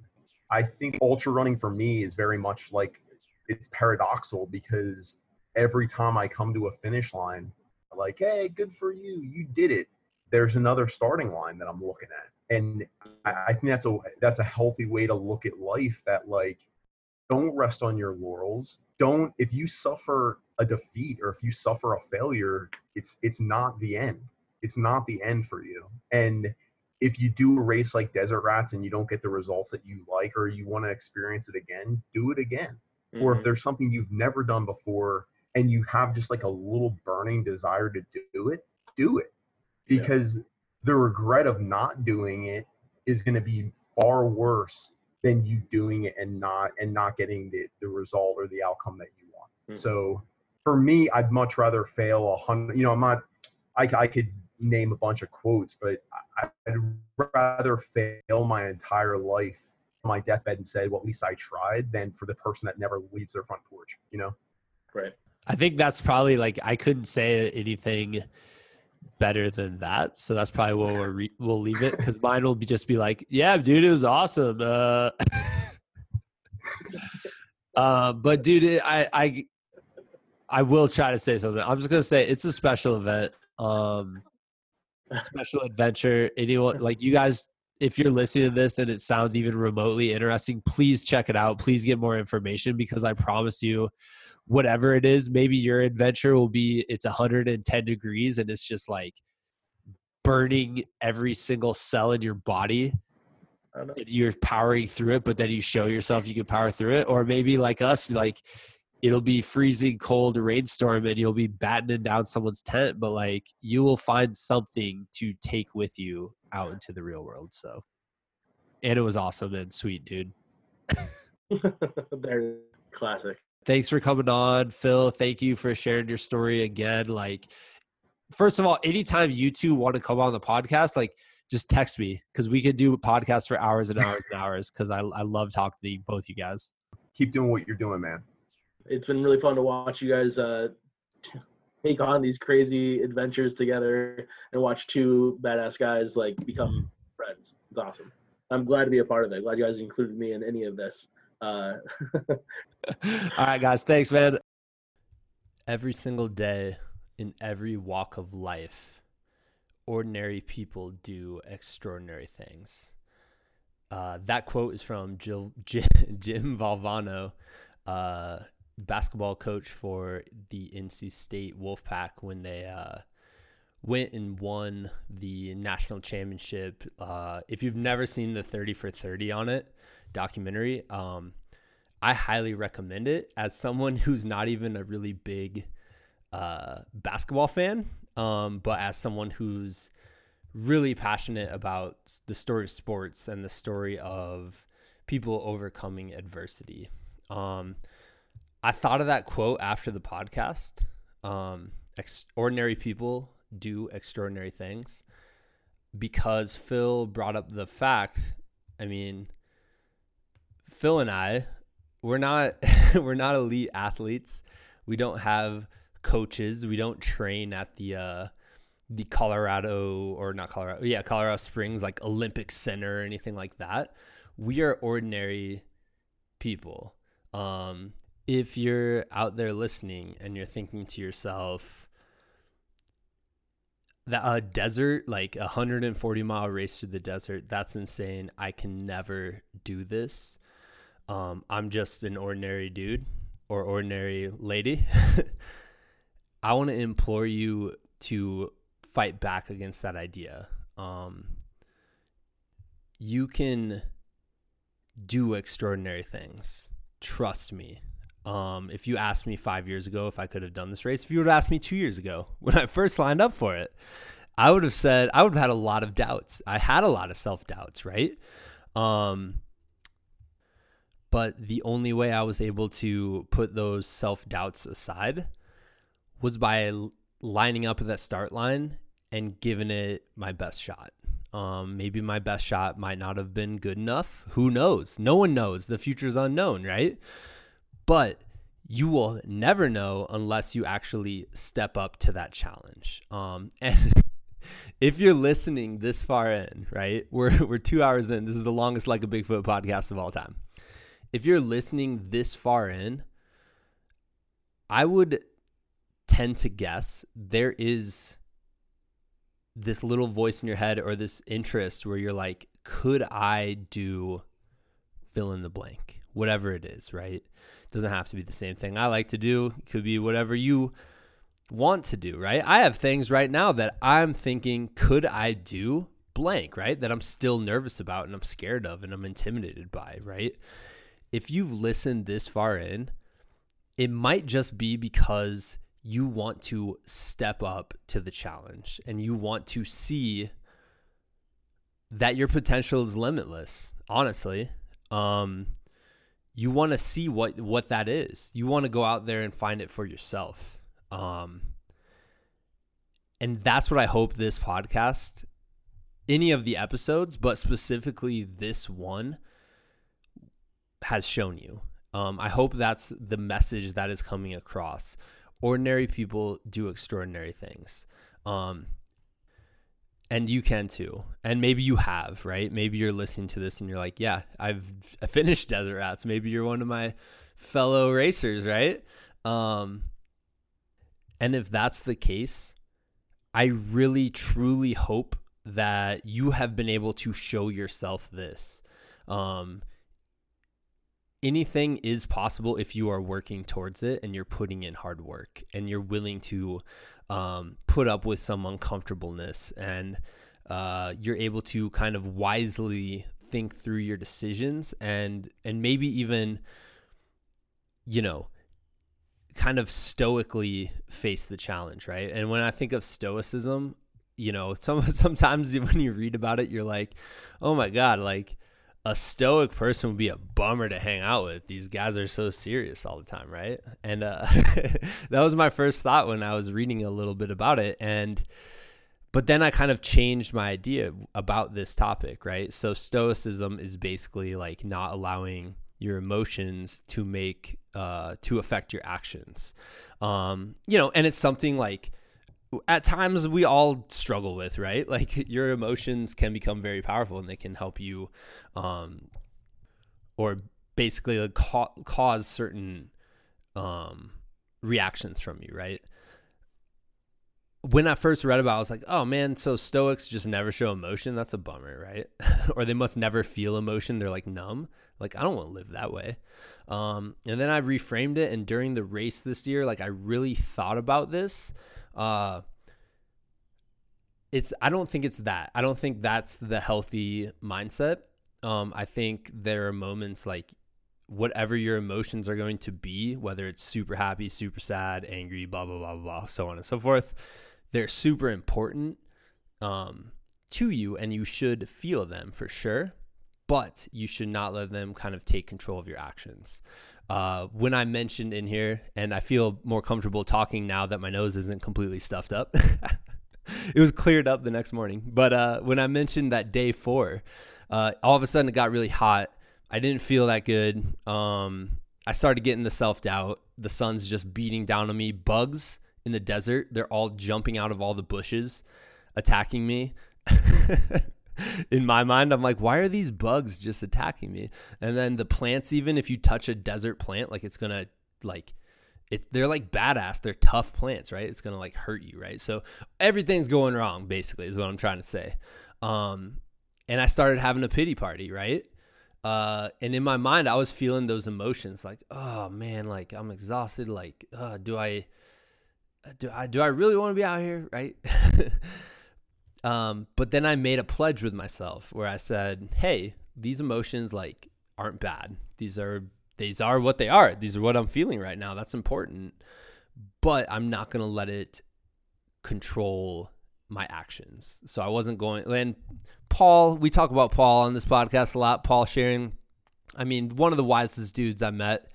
Uh, he told me that his mantra on that same day was uh, don't make any decision on an uphill. and that whole day is uphill. So basically, he didn't make a decision all day. Um, but it's that idea, right? Like, don't make a decision based off of your emotions in that moment. Okay. So, like, if something, you know, if I would have felt bad and it was two hours later and I'm still and I'm just getting worse and worse and worse, like, obviously, that's the time to make a decision. But when you first have that initial pity party, that is not the time. Um, and so that was one of the biggest lessons I learned uh, from Desert Rats this year. Desert Rats the sequel, um, but the other one really is this. It's just if you think this sounds ridiculous, if you think you never, you know, you would never be able to defeat this challenge or conquer it or whatever. Um, but there's that little voice in the back of your head that's still listening two hours and two minutes in who's like, hmm, that sounds interesting.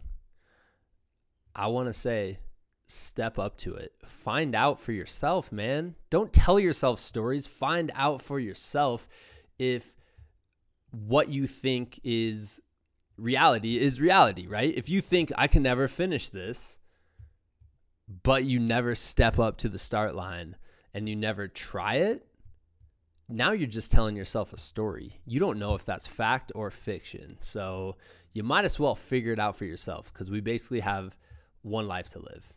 Um, all right, that's where I'm going to wrap it this week. Uh, we are going to do one more episode about desert rats, so join us next week. Um, I'm really excited. I already have four of these stories recorded, um, but we're going to be talking to fellow racers. We're going to be talking to Reed and Kyla, the race directors, um, and kind of hearing their tales from the week. And uh, there's some hilarity, some uh, inspiration, and and all sorts of craziness involved. So I hope you guys come back for that.